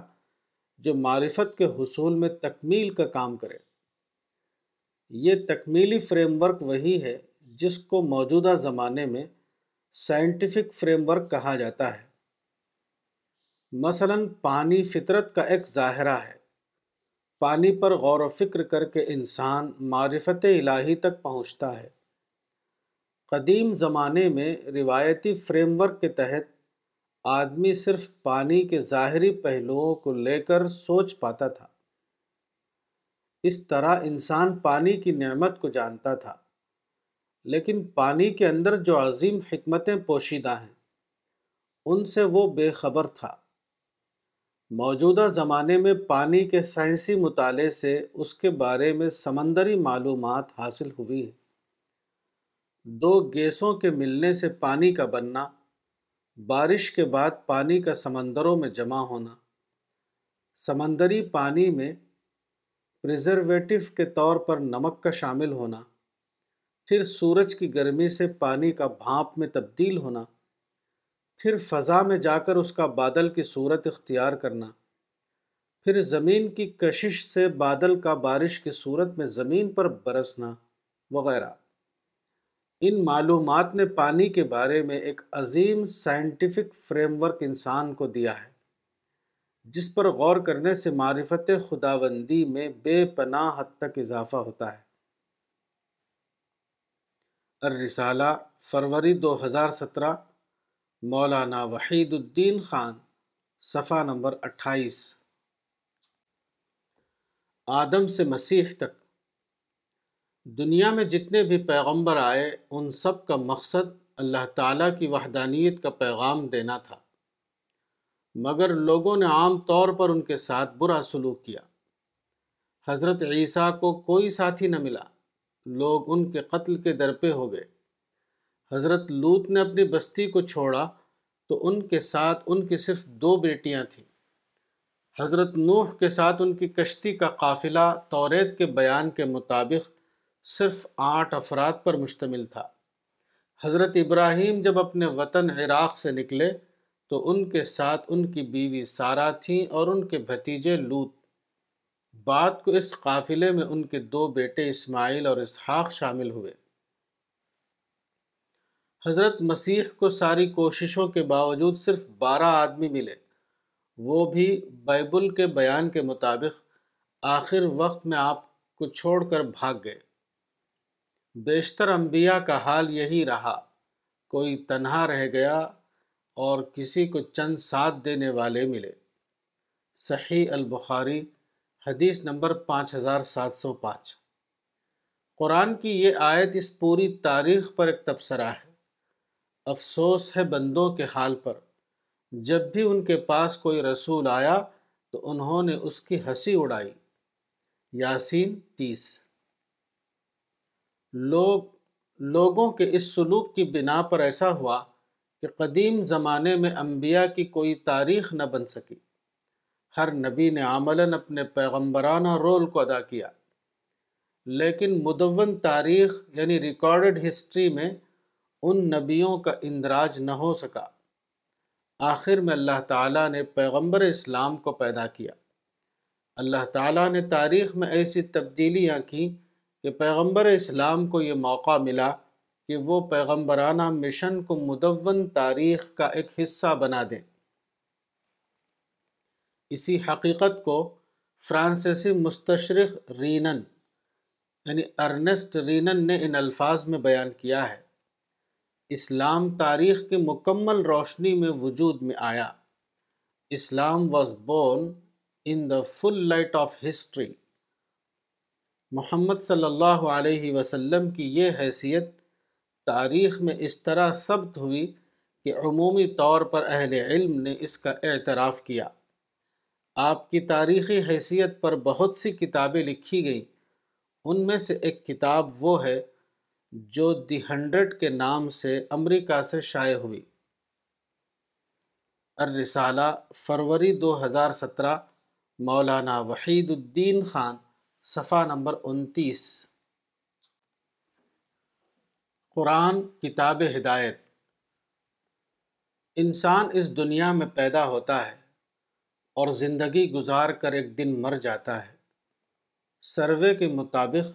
موجودہ دنیا میں انسان کی اوسط عمر تقریباً ستر سال ہے انسان کی سب سے زیادہ اہم ضرورت یہ ہے کہ اس کو بتایا جائے کہ انسان کی زندگی کا مقصد کیا ہے اس کا حال کیا ہے اور اس کا مستقبل کیا ہے موت سے پہلے کیا ہے اور موت کے بعد کیا کس عمل پر انسان کی کامیابی کا انحصار ہے قرآن اسی حقیقت کو بتانے کے لیے اترا ہے قرآن بتاتا ہے کہ خالق کا تخلیقی نقشہ انسان کے بارے میں کیا ہے قرآن واحد کتاب ہے جس کا موضوع تخلیقی منصوبہ ہے قرآن انسان کو وہ ضروری معلومات دیتا ہے جس کی روشنی میں انسان اپنی زندگی کا صحیح منصوبہ یعنی رائٹ پلاننگ بنا سکے ایسی حالت میں حاملین قرآن کی یہ لازمی ڈیوٹی ہے کہ وہ قرآن کو دنیا میں بسنے والے تمام انسانوں تک پہنچائیں اور یہ پہنچانا لوگوں کی قابل فہم زبان یعنی انڈرسٹینڈیبل لینگویج میں ہو تاکہ وہ اس کو سمجھیں اور قرآن کو ایک رہنما کتاب یعنی گائیڈ بک بنا سکیں قرآن کے نزول کو تقریباً ڈیڑھ ہزار سال گزر چکے ہیں اس مدت میں حاملین قرآن نے قرآن کے متن کی حفاظت کے لیے بہت زیادہ کام کیا ہے مگر عجیب بات ہے کہ مختلف قوموں کے درمیان جو مطلوب کام ہے وہ ابھی تک عملاً نہ ہو سکا قرآن کے متن کی حفاظت پر تو بہت زیادہ کام ہوا ہے لیکن قرآن کی معنوی اشاعت کا کام ابھی مستقبل کا انتظار کر رہا ہے اس معاملے میں مسیحی لوگوں نے حاملین قرآن کے لیے راستہ دکھا دیا دنیا کی تقریباً تمام زبانوں میں تیار کیے ہیں اور ان کو عمومی طور پر پھیلا دیا یہی کام حاملین قرآن کو قرآن کے لیے کرنا ہے اگر اس کام کو قرآن کی معنوی اشاعت کہا جائے تو بلا شبہ وہ پوری امت پر فرض ہے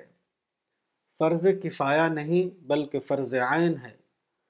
موجودہ زمانے میں اس کام کے تمام ضروری وسائل پوری طرح موجود ہو چکے ہیں اب صرف یہ باقی ہے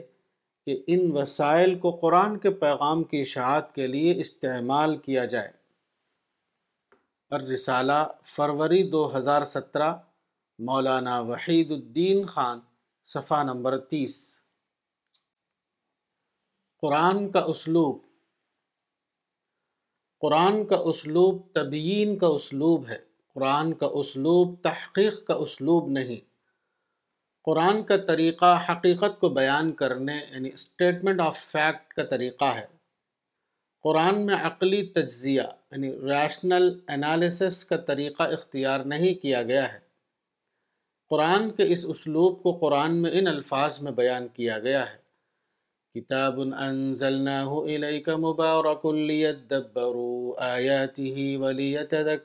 اولو الالباب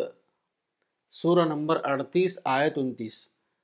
یہ ایک بابرکت کتاب ہے جو ہم نے تمہاری طرف اتاری ہے تاکہ لوگ اس کی آیتوں پر غور کریں اور تاکہ عقل والے اس سے نصیحت حاصل کریں عام کتاب کی طرح قرآن میں یہ اسلوب نہیں ہے کہ ہر بات لفظوں میں لکھ دی گئی ہو کہ اس کو پڑھ کر جان لیا جائے بلکہ قرآن میں اساسیات یعنی بیسکس کو بیان کر دیا گیا ہے اب یہ قاری کا کام ہے کہ وہ غور و فکر کر کے اس کی تفصیل یعنی ڈیٹیل معلوم کرے قرآن میں یہ طریقہ اس لیے اختیار کیا گیا کہ آدمی خود دریافت کردہ سچائی سیلف ڈسکورڈ ٹروتھ پر کھڑا ہو قرآن ایک رہنما کتاب ہے نہ کہ معلومات کی کتاب اس طرح جب کوئی شخص مطالعہ اور غور و فکر کے ذریعے سچائی کو دریافت کرتا ہے تو سچائی پر اس کو عطا یقین حاصل ہوتا ہے پھر یہ یقین اس کی زندگی میں عمل کی صورت اختیار کرتا ہے وہ اس کی سوچ اس کی گفتگو اس کی عملی سرگرمیوں پر چھا جاتا ہے قرآن کا یہ اسلوب اس کے قاری کے اندر تخلیقی فکر یعنی کریٹو تھنکنگ پیدا کرتا ہے یہ ایک حقیقت ہے کہ ذہنی ارتقاء کا اعلیٰ درجہ یہ ہے کہ آدمی کے اندر تخلیقی فکر پیدا ہو جائے تخلیقی فکر آدمی کو ذہنی جمود یعنی انٹلیکچول اسٹیگنیشن سے بچانے والی ہے وہ آدمی کے لیے اس کے سفر حیات کو ایک زندہ سفر بنا دیتی ہے ایسا آدمی ہر لمحہ اپنے لیے ذہنی غذا یعنی انٹلیکچول فوڈ حاصل کرتا رہتا ہے اس طرح اس کی ذہنی زندگی کبھی اور کسی حال میں ختم نہیں ہوتی ارسالہ فروری دو ہزار سترہ مولانا وحید الدین خان صفحہ نمبر اکتیس عافیت کی دعا عافیت سے متعلق کئی روایتیں حدیث کی کتابوں میں آئی ہیں ان میں سے ایک روایت یہ ہے عن ابن عمر قال قال رسول اللہ صلی اللہ علیہ وسلم من فتح له منکم باب الدعاء فتحت له ابواب الرحمہ وما سئل اللہ شيئا یعنی احب ال من العافیت سنن حدیث نمبر تین ہزار پانچ سو اڑتالیس عبداللہ ابن عمر سے روایت ہے کہ رسول اللہ صلی اللہ علیہ وسلم نے فرمایا جس کے لیے دعا کے دروازے کھولے گئے اس کے لیے رحمت کے دروازے کھول دیے گئے اور اللہ تعالیٰ کے نزدیک اس سے عافیت مانگنا ہر چیز مانگنے سے زیادہ محبوب ہے اس دنیا میں انسان کو اگرچہ اختیار دیا گیا ہے لیکن حقیقت یہ ہے کہ معاملات میں انسان کا دخل ایک فیصد سے بھی کم ہوتا ہے جب کہ اللہ رب العالمین کا دخل ننانوے فیصد سے بھی زیادہ یہی وجہ ہے کہ انسان کے لیے اللہ سے دعا کرنا بہت زیادہ اہم ہے جس انسان کو یہ حقیقت دریافت ہو گئی اور وہ اس پر قائم ہو گیا وہ بلا شبہ اللہ کے رحمتوں کے سائے میں آ جائے گا اس دنیا میں انسان کے لیے پہلی رحمت کی چیز ایمان ہے یعنی حقیقت حیات کی دریافت اس کے بعد جو چیز سب سے زیادہ اہمیت کی حامل ہے وہ عافیت ہے عافیت سے مراد وہی چیز ہے جس کو عام طور پر اچھی صحت یعنی گڈ ہیلتھ کہا جاتا ہے انسان اپنی پیدائش کے اعتبار سے ایک کمزور مخلوق ہے صحت و عافیت میں معمولی خلل انسان کے لیے ناقابل برداشت ہو جاتا ہے جس انسان کو صحت و عافیت حاصل نہ ہو وہ کوئی بھی کام صحیح شکل میں نہیں کر سکتا اس لیے انسان کو چاہیے کہ وہ اللہ سے بہت زیادہ دعا کرے تاکہ وہ اپنی ذمہ داریوں کو درست طور پر ادا کرنے کے قابل ہو جائے مگر یاد کیے ہوئے عربی الفاظ کو دہرانے کا نام دعا نہیں ہے سچی دعا وہ ہے جو معرفت کی دعا ہو جو دل کی گہرائیوں سے نکلے نہ کہ لفظی تکرار کے طور پر ایسی دعا بلا شبہ اللہ تک پہنچتی ہے اور وہ اللہ کے یہاں قبولیت کا درجہ پاتی ہے الرسالہ فروری دو ہزار سترہ مولانا وحید الدین خان صفحہ نمبر بتیس سزائے قتل مسلم علماء اور فقہا کا یہ ماننا ہے کہ شتم رسول کی سزا قتل ہے یقتل حد یہی معاملہ ان کے نزدیک ارتداد کا بھی ہے مگر یہ بات درست نہیں پہلی بات یہ ہے کہ قرآن و حدیث سے یہ ثابت نہیں کہ ارتداد یا شتم رسول کی سزا قتل ہے اس سلسلے میں جو حوالے دیے جاتے ہیں وہ بلا شبہ نہایت ضعیف ہیں ملاحظہ ہو راقم الحروف کی کتاب شتم رسول کی سزا نیز حکمت اسلام کا باب مرتد اور ارتداد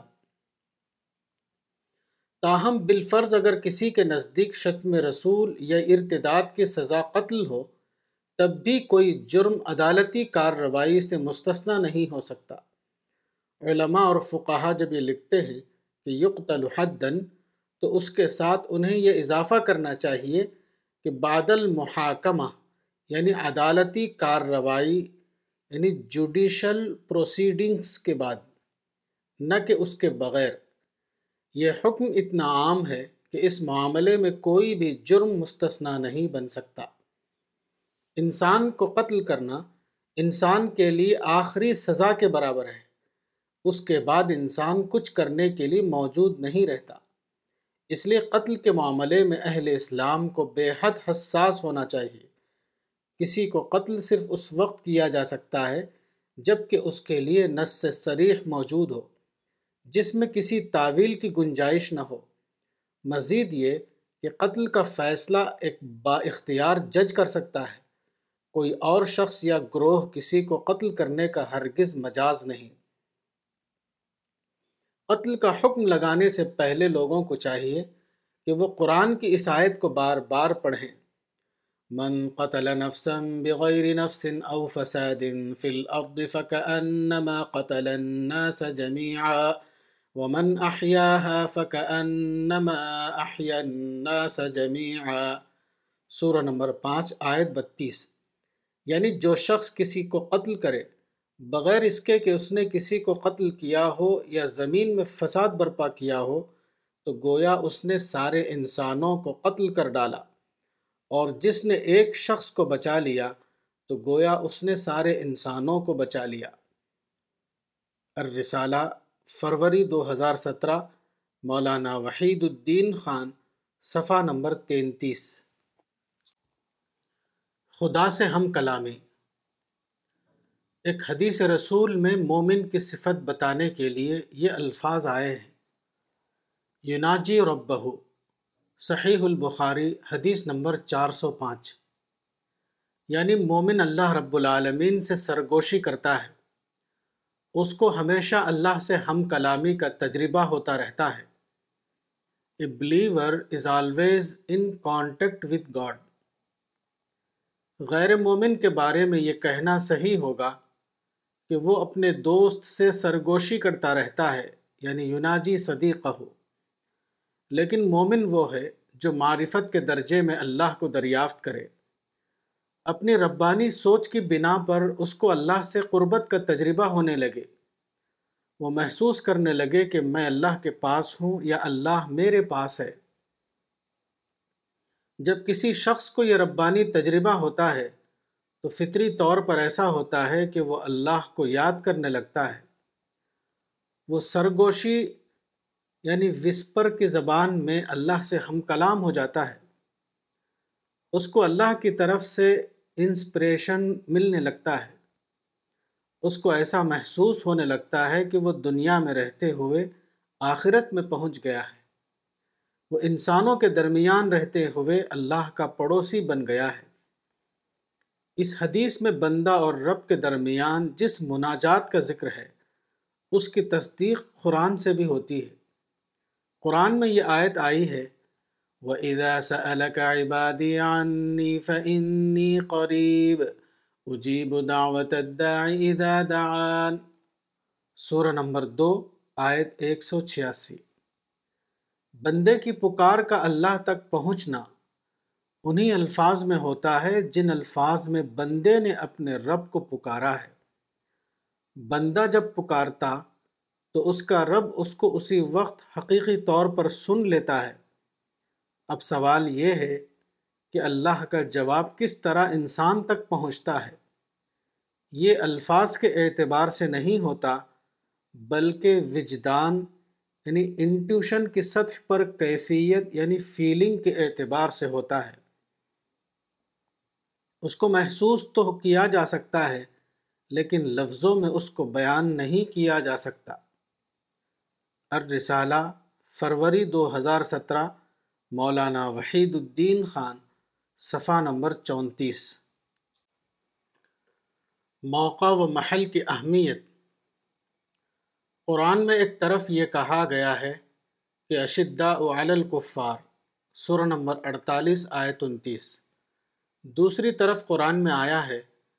مِّنَ اللَّهِ لِنْتَ لَهُمْ سورہ نمبر تین آیت ایک سو انسٹھ اس سے معلوم ہوتا ہے کہ اسلام میں کبھی شدت مطلوب ہوتی ہے اور کبھی نرمی یہ شدت اور نرمی کافر اور مسلم کے اعتبار سے نہیں بلکہ موقع و محل کے اعتبار سے اختیار کی جاتی ہے اس فرق کا سبب حکمت کلام ہے اس کا تعلق اصلاً متقلم سے نہیں ہے بلکہ سامع یعنی آڈینس سے ہے اصل یہ ہے کہ لوگوں میں علم و فہم کے اعتبار سے فرق ہوتا ہے سورہ یوسف آیت چھہتر اسی بنا پر کلام میں بھی فرق مطلوب ہو جاتا ہے کلام میں شدت بھی اتنا ہی مطلوب ہے جتنا کہ کلام میں نرمی مگر اس کا انحصار سامع کی قبولیت یعنی ایکسیپٹنس سے ہے اگر سامع کے اندر یہ صلاحیت ہو کہ وہ بات کو بات کے لحاظ سے دیکھے نہ کہ اسلوب کے لحاظ سے ایسے شخص کے لیے ہیمرنگ کی زبان یعنی لانگویج آف ہیمرنگ زیادہ مفید ہوگی اس کے برعکس جس آدمی کے اندر شدت کو برداشت کرنے کا مادہ نہ ہو اس سے نرمی کے انداز میں بات کہی جائے گی یہ اصول اجتماعی زندگی کو کامیاب بنانے کے لیے بے حد اہم ہے ایک شخص اگر اکیلا ہو تو اس قسم کا مسئلہ پیدا نہیں ہوگا لیکن اجتماعی زندگی کا معاملہ اس سے مختلف ہے اجتماعی زندگی میں ہمیشہ طرح طرح کے لوگ ہوتے ہیں ہر ایک سے یکساں قسم کا برتاؤ نہیں کیا جا سکتا بلکہ یہ دیکھنا پڑے گا کہ کوئی شخص کس چیز کا تحمل کر سکتا ہے اور کس چیز کا تحمل نہیں کر سکتا یہ فرق حکمت پر مبنی ہوتا ہے نہ کہ امتیاز پر جو شخص صرف نرمی کا تحمل کر سکتا ہو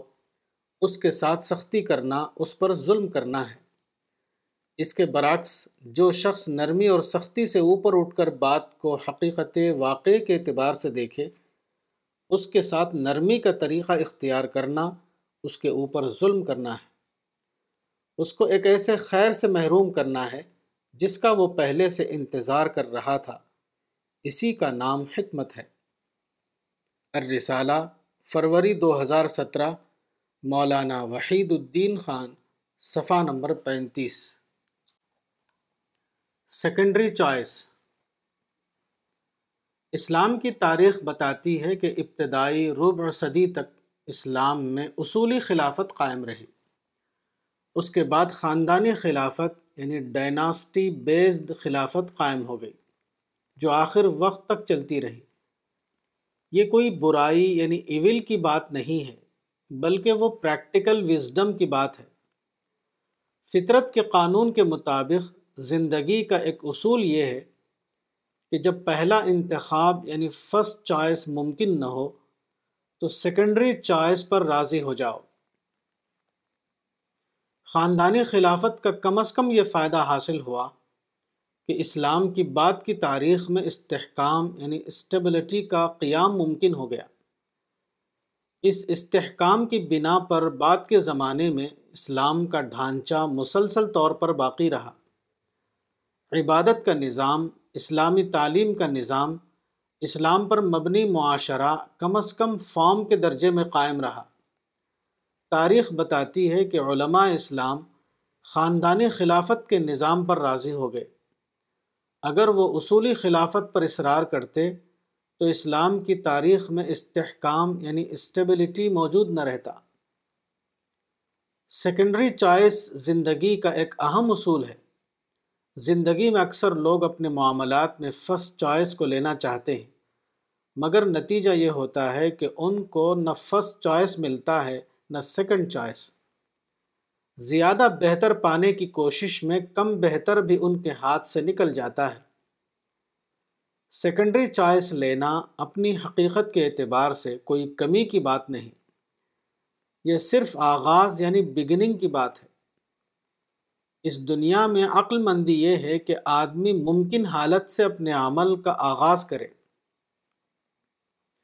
اگر وہ دانش مند منصوبہ بندی کے ساتھ کام کرے گا تو یقیناً وہ اعلیٰ کامیابی تک پہنچ جائے گا فسٹ چوائس اور سیکنڈری چوائس صرف آغاز کار کی بات ہے وہ انجام کار کا معاملہ نہیں اس راز کو جاننا بلا شبہ زندگی کا اہم ترین اصول ہے جو لوگ اس راز کو نہ جانیں وہ اپنے آپ کو غیر ضروری مسائل میں مبتلا کر لیتے ہیں ارسالہ فروری دو ہزار سترہ مولانا وحید الدین خان صفحہ نمبر چھتیس امیج کا مسئلہ ایک تعلیم یافتہ مسلمان نے ایک مضمون شائع کیا تھا ٹاسک اہیڈ یہ مضمون زیادہ واضح نہ تھا مگر آج کے لحاظ سے سوچا جائے تو آج کرنے کا سب سے بڑا کام اسلام کی امیج بلڈنگ ہے موجودہ زمانے میں مختلف اسباب سے اسلام کی امیج یہ بن گئی ہے کہ اسلام تشدد کا مذہب ہے آج سب سے بڑا کام یہ ہے کہ اس تصویر کو بدلا جائے اور عالمی سطح پر یہ اعلان کیا جائے کہ اسلام پورے معنوں میں ایک مذہب امن ہے نہ کہ مذہب تشدد تصویر یعنی امیج کا مسئلہ بہت سنگین مسئلہ ہے اگر کسی کی امیج بگڑ جائے تو لوگ اس کے بارے میں منفی ہو جاتے ہیں اور جب لوگ کسی کے بارے میں منفی ہو جائیں تو وہ اس کے بارے میں مثبت ذہن کے تحت نہیں سوچتے وہ اس کی ضرورت نہیں سمجھتے کہ معاملے کا سنجیدگی کے ساتھ مطالعہ کریں اور پھر ذاتی مطالعے کی بنیاد پر اس کے بارے میں مبنی بر حقیقت رائے قائم کریں اس عوامی نفسیات کی بنا پر اس مسئلے کو مدعو کے اوپر نہیں ڈالا جا سکتا حقیقت پسندی کا تقاضا ہے کہ دائعی اس معاملے کی ذمہ داری خود قبول کرے اس طرح کے معاملے میں صرف تردید یا مذمت کافی نہیں مثلا عام طور پر یہ کہا جاتا ہے کہ اس معاملے کی ذمہ داری میڈیا پر آتی ہے مگر یہ کہنا کافی نہیں ضرورت ہے کہ خالص غیر جانبدارانہ انداز میں اس مسئلے کا جائزہ لیا جائے اور پھر مثبت ذہن کے تحت اس کی تلافی کی کوشش کی جائے اس معاملے میں دوسروں کو ذمہ دار قرار دینا ایک بے فائدہ کام ہے یہ ایک حقیقت ہے کہ دوسرے لوگ خود اپنی رائے نہیں بدلیں گے داعی کو ایک طرفہ طور پر یہ کوشش کرنا ہوگا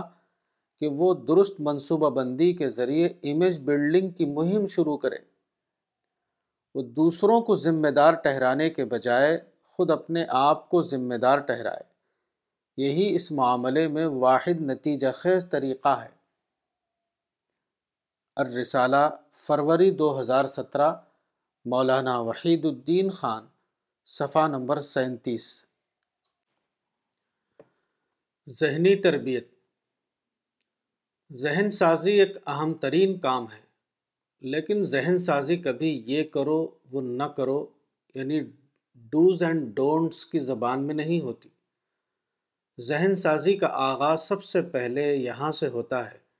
کہ آدمی کے اندر فکری عمل یعنی انٹلیکچول پروسیس جاری کیا جائے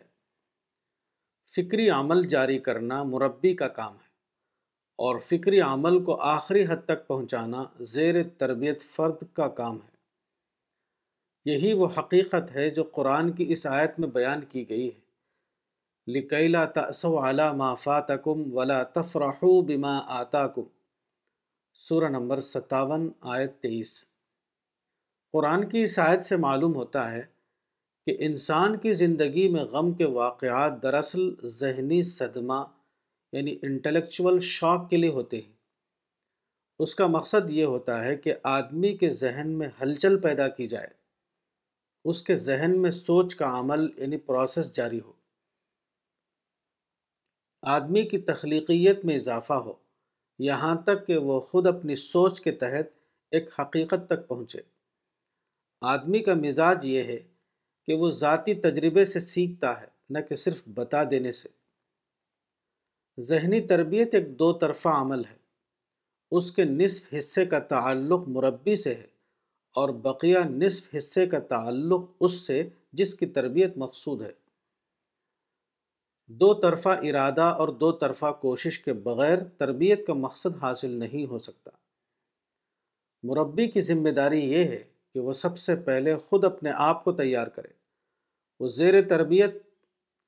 وہ زیر تربیت فرد یا افراد کے کیس کو گہرائی کے ساتھ سمجھے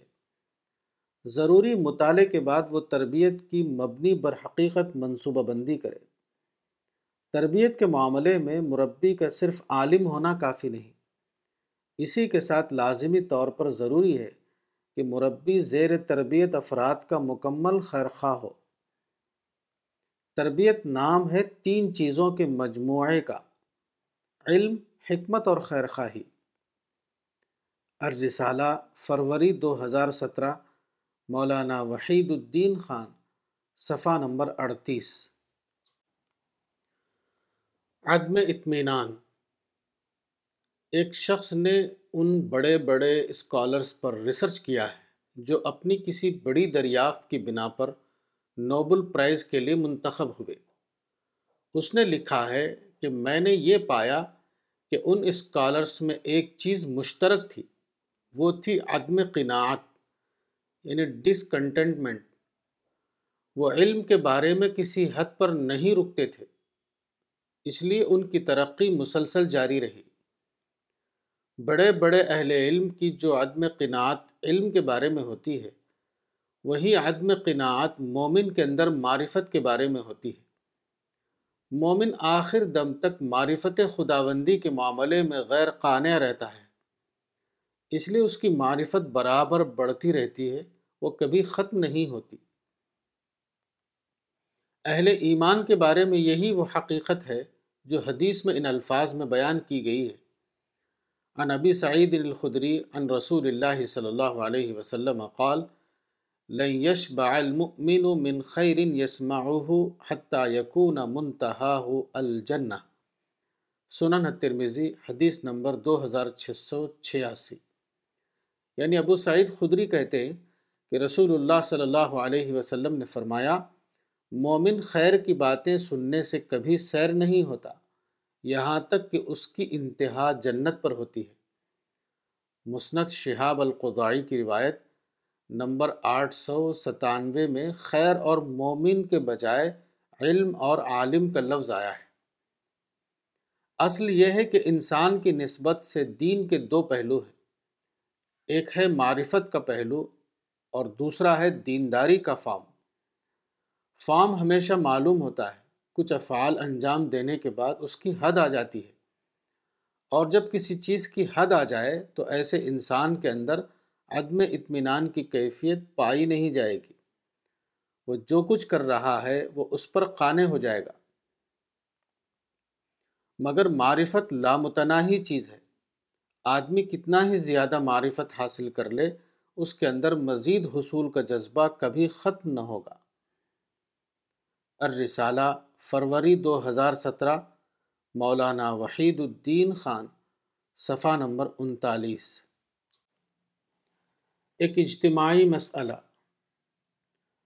منفی ذہن یعنی نگیٹو مائنڈ ہر عورت اور مرد کے اندر اپنے آپ موجود رہتا ہے لیکن مثبت ذہن یعنی پازیٹو مائنڈ آدمی کو سوچ کر بنانا پڑتا ہے عام طور پر لوگوں کا حال یہ ہے کہ وہ سوچ کر اپنا ذہن نہیں بناتے اس لیے ہر ایک منفی سوچ میں مبتلا رہتا ہے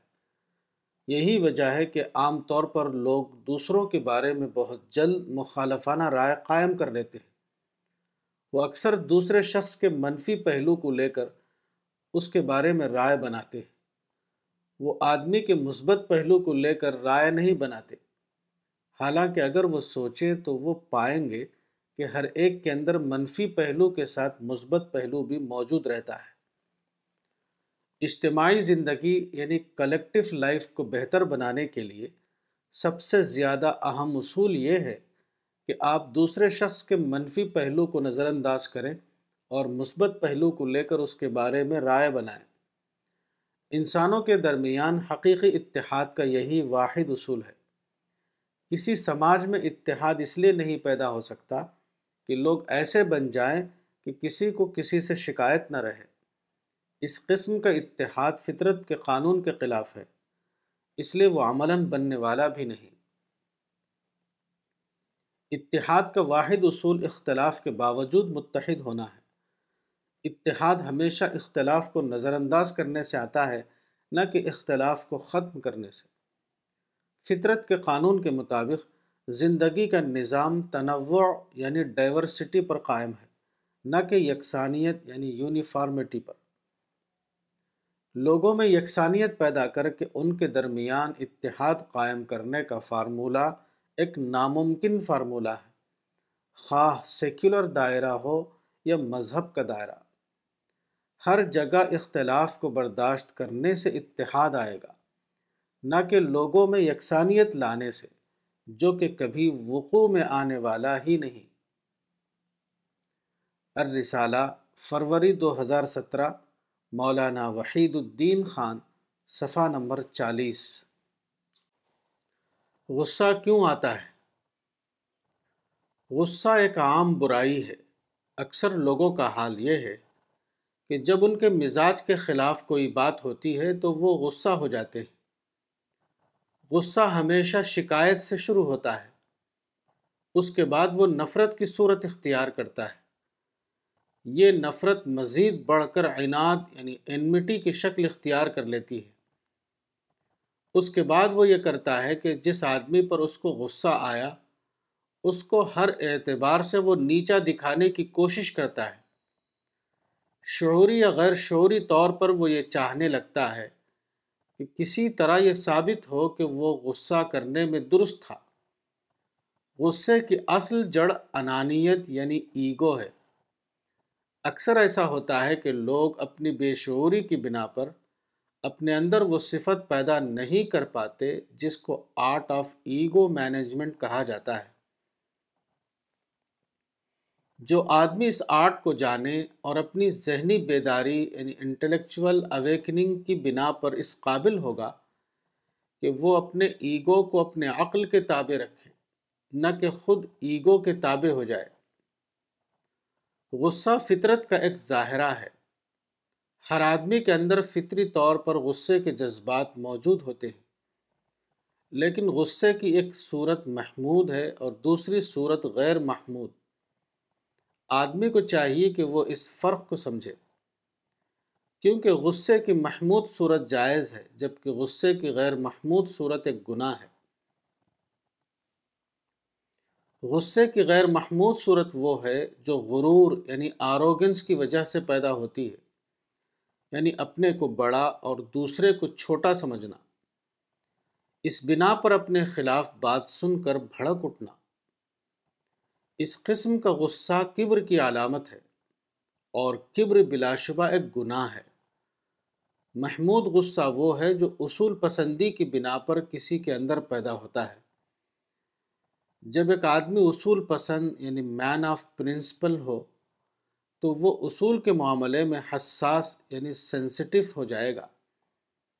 اس بنا پر وہ خلاف اصول بات کو برداشت نہیں کر پاتا وہ شدید انداز میں اس کے خلاف نکیر کرنا چاہتا ہے وہ بظاہر غصہ ہوتا ہے لیکن حقیقتاً وہ شدت اظہار ہوتا ہے الرسالہ فروری دو ہزار سترہ مولانا وحید الدین خان صفحہ نمبر اکتالیس سوال و جواب کیا غیر مسلموں میں دعوت کی ذمہ داری ہر ہر مسلمان پر اسی طرح عائد ہوتی ہے جس طرح پیغمبر پر عائد تھی اس کی وضاحت فرمائیں عباد افضل الہ آباد یو پی جواب آپ کے سوال کا جواب یہ ہے کہ بلا شبہ غیر مسلموں میں دعوت کی ذمہ داری ہر ہر مسلمان پر اسی طرح عائد ہوتی ہے جس طرح پیغمبر پر عائد تھی دعوت اپنی حقیقت کے اعتبار سے پیدا ہونے والے انسانوں کو یہ بتانا ہے کہ پیدا کرنے والے نے ان کو کس لیے پیدا کیا اور آخر کار ان کا خالق اس سے کیا معاملہ کرنے والا ہے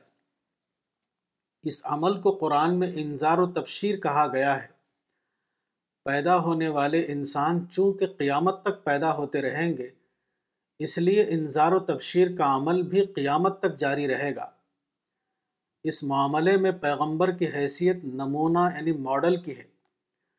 پیغمبر نے اپنے زمانے میں انظار و تبشیر کا جو کام کیا وہ ایک اعتبار سے اپنی ذمہ داری کی ادائیگی کے طور پر تھا اور دوسرے اعتبار سے وہ تمام اہل ایمان کے لیے نمونے کی حیثیت رکھتا تھا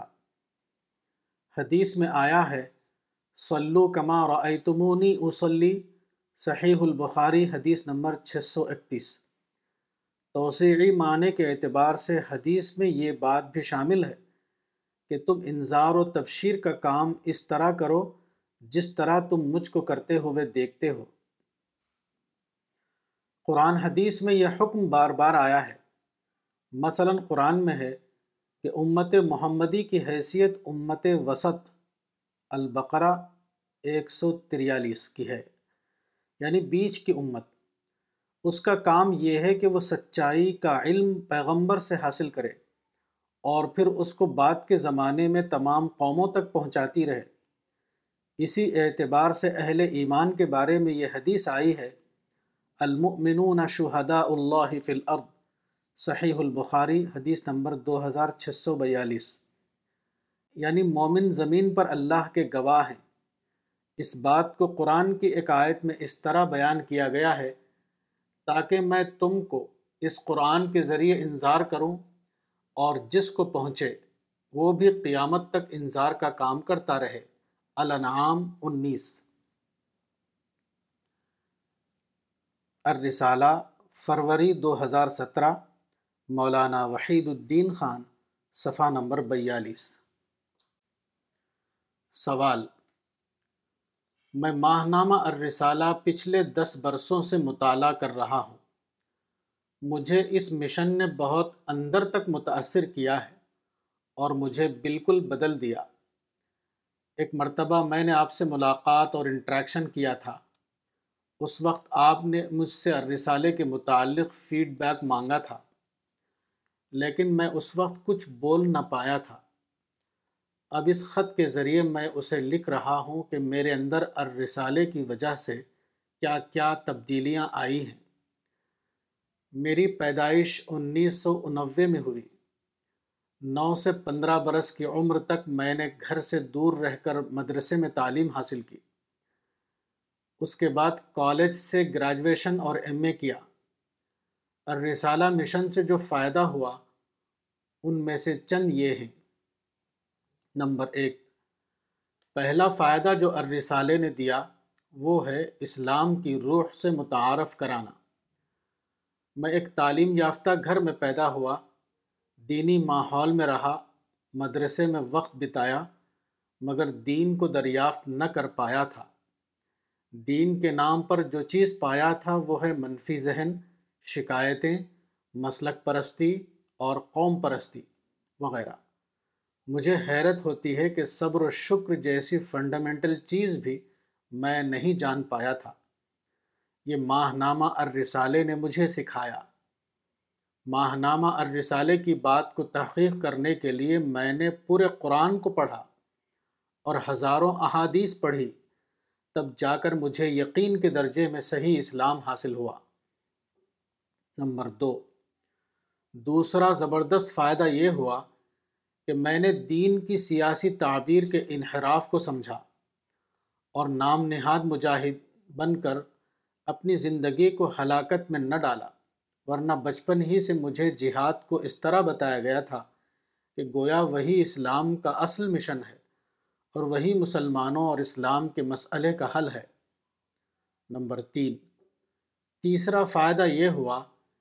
کہ آج آپ کی تعلیمات کی وجہ سے میں یقین یعنی کنوکشن میں جیتا ہوں جب میں مدرسے سے نکلا تھا نئے زمانے کی تبدیلیوں کو دیکھتا تھا سمجھ نہیں پاتا تھا کہ سچائی کیا ہے دل میں خدا رسول اور آخرت کا یقین تو تھا مگر ماڈرن ایج سے میں انہیں ریلیٹ نہیں کر پاتا تھا اس کی وجہ سے میں کنفیوژن اور اسٹریس میں جیتا تھا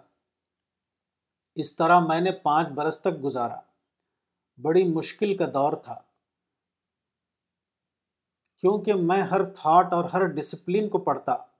مگر اس میں یقین نہیں پاتا تھا لیکن خدا کے فضل سے میں نے ماہ نامہ رسالے کے ذریعے ماڈرن ایج کو اسلام کے ریفرنس میں صحیح طور پر پا لیا مجھے اندھیرے سے اجالا ملا مندرج بالا تبدیلیاں صرف علاماتی تبدیلیاں ہیں ورنہ ارسالے نے تو مجھے پوری طرح بدل دیا سب کچھ بدل دیا آئندہ انشاءاللہ میں اپنا وقت اور پونجی دین کے کام میں صرف کروں گا دعا کیجئے کہ میں دعوت کے کام کو اپنا مشن بنا پاؤں خدا مجھے معاف کرے میرا تزکیہ کرے اور مجھے جنت نصیب کرے آخر میں شہادت دیتا ہوں کہ آپ نے صحیح معنوں میں دین کا احیاء کیا ہے اللہ آپ کی اس عظیم ترین کوشش کو قبول کرے اور آپ کو اس کا اعلیٰ ترین سلا دے آمین محمد اظہر مبارک بھاگل پور جواب میرا تجربہ ہے کہ صرف فارمل تعلیم علم کے حصول کے لیے کافی نہیں خواہ وہ سیکولر تعلیم ہو یا دینی مدرسے کی تعلیم فارمل تعلیم جو اداروں میں ہوتی ہے اس میں آدمی کسی دوسرے کی بتائی ہوئی باتوں کا علم حاصل کرتا ہے مگر علم کا خزانہ اس سے بہت زیادہ ہے جتنا کہ کسی بتانے والے نے آپ کو بتایا ہے اس لیے ضروری ہے کہ آدمی فارمل ایجوکیشن کے بعد خود مطالعہ کرے خود مطالعے سے آدمی خود دریافت کردہ علم کو حاصل کرے گا اور خود دریافت کردہ علم ہی سے آدمی کو حقیقی معرفت حاصل ہوتی ہے ایجوکیشن کی دو قسمیں ہیں فارمل ایجوکیشن اور انفارمل ایجوکیشن الرسالہ مشن کی حیثیت انفارمل ایجوکیشن کی ہے ہماری کوشش یہ ہے کہ فارمل ایجوکیشن پائے ہوئے لوگوں کو انفارمل ایجوکیشن مہیا کی جائے تاکہ ان کی علمی کمی پوری ہو دونوں طریقوں میں کوئی ٹکراؤ نہیں ہے دونوں تعلیمی طریقے ایک دوسرے کے لیے تکمیلی حصہ یعنی کمپلیمنٹری پارٹ کی حیثیت رکھتے ہیں دونوں طریقوں کو ایک دوسرے سے تقویت حاصل ہوتی ہے مثلا مدرسے کی تعلیم سے اگر دین کا روایتی علم حاصل ہوتا ہے تو ان فارمل ایجوکیشن کے ذریعے آدمی دور جدید سے واقفیت حاصل کرتا ہے اور اس اور اس میں شک نہیں کہ کسی انسان کے لیے دونوں ہی ضروری ہے الرسالہ رسالہ فروری دو ہزار سترہ مولانا وحید الدین خان صفحہ نمبر تریالیس سوال ار رسالے کے ایک شمارے میں ہے کہ آپ نے ایک صاحب کو نصیحت کرتے ہوئے یہ کہا تھا کہ ایک آدمی آپ کی جاب لے سکتا ہے مگر کوئی آپ کی تقدیر نہیں چھین سکتا اس کی وضاحت فرمائیں ڈاکٹر روشن کمار گجرات جواب جاب کا تعلق کسی کمپنی سے ہوتا ہے کمپنی کو یہ حق حاصل ہوتا ہے کہ وہ جب چاہے کسی کو جاب دے اور جب چاہے کسی کی جاب ختم کر دے کمپنی کا یہ حق معاشیات کی دنیا میں ایک مسلم حق سمجھا جاتا ہے اس معاملے میں ہر کمپنی کو یہ حق ہوتا ہے کہ وہ خود اپنی ثوابدید کے مطابق جو چاہے فیصلہ کرے اور جو فیصلہ نہ چاہے نہ کرے لیکن تقدیر کا تعلق وسیع تر دنیا سے ہے تقدیر کی دنیا خالق کی پیدا کی ہوئی دنیا ہے فطرت کے قانون کے مطابق تقدیر کی اس دنیا میں مواقع یعنی اپرچونٹیز اتنے زیادہ ہیں کہ ان کا احاطہ نہیں کیا جا سکتا فطرت کی دنیا میں ایسا ہوتا ہے کہ اگر کوئی شخص آپ سے ایک موقع چھین لے تب بھی وہاں دوسرے مواقع موجود رہتے ہیں کوئی ادارہ اپنے دیے ہوئے موقع کو واپس لے سکتا ہے لیکن فطرت کی دنیا میں جو مواقع ہیں ان کو منسوخ کرنا کسی شخص یا ادارے کے لیے ممکن نہیں لیکن یہ دوسرے مواقع اپنے آپ کسی کو نہیں ملتے جس طرح کوئی آدمی جب ایک موقع حاصل کرتا ہے تو وہ اس کو اس وقت ملتا ہے جب کہ اس نے اپنے آپ کو اس کے حسب حال تیار کیا ہو اس لیے آدمی کو چاہیے کہ اگر ایک موقع اس سے چھن جائے تو وہ کسی دوسرے موقع کو دریافت کرے اور اس کے مطابق اپنے آپ کو دوبارہ تیار کرے جو آدمی ایسا کرے گا اس کو کبھی کسی کمپنی یا کسی ادارے سے کوئی شکایت نہ ہوگی الرسالہ فروری دو ہزار سترہ مولانا وحید الدین خان صفحہ نمبر پینتالیس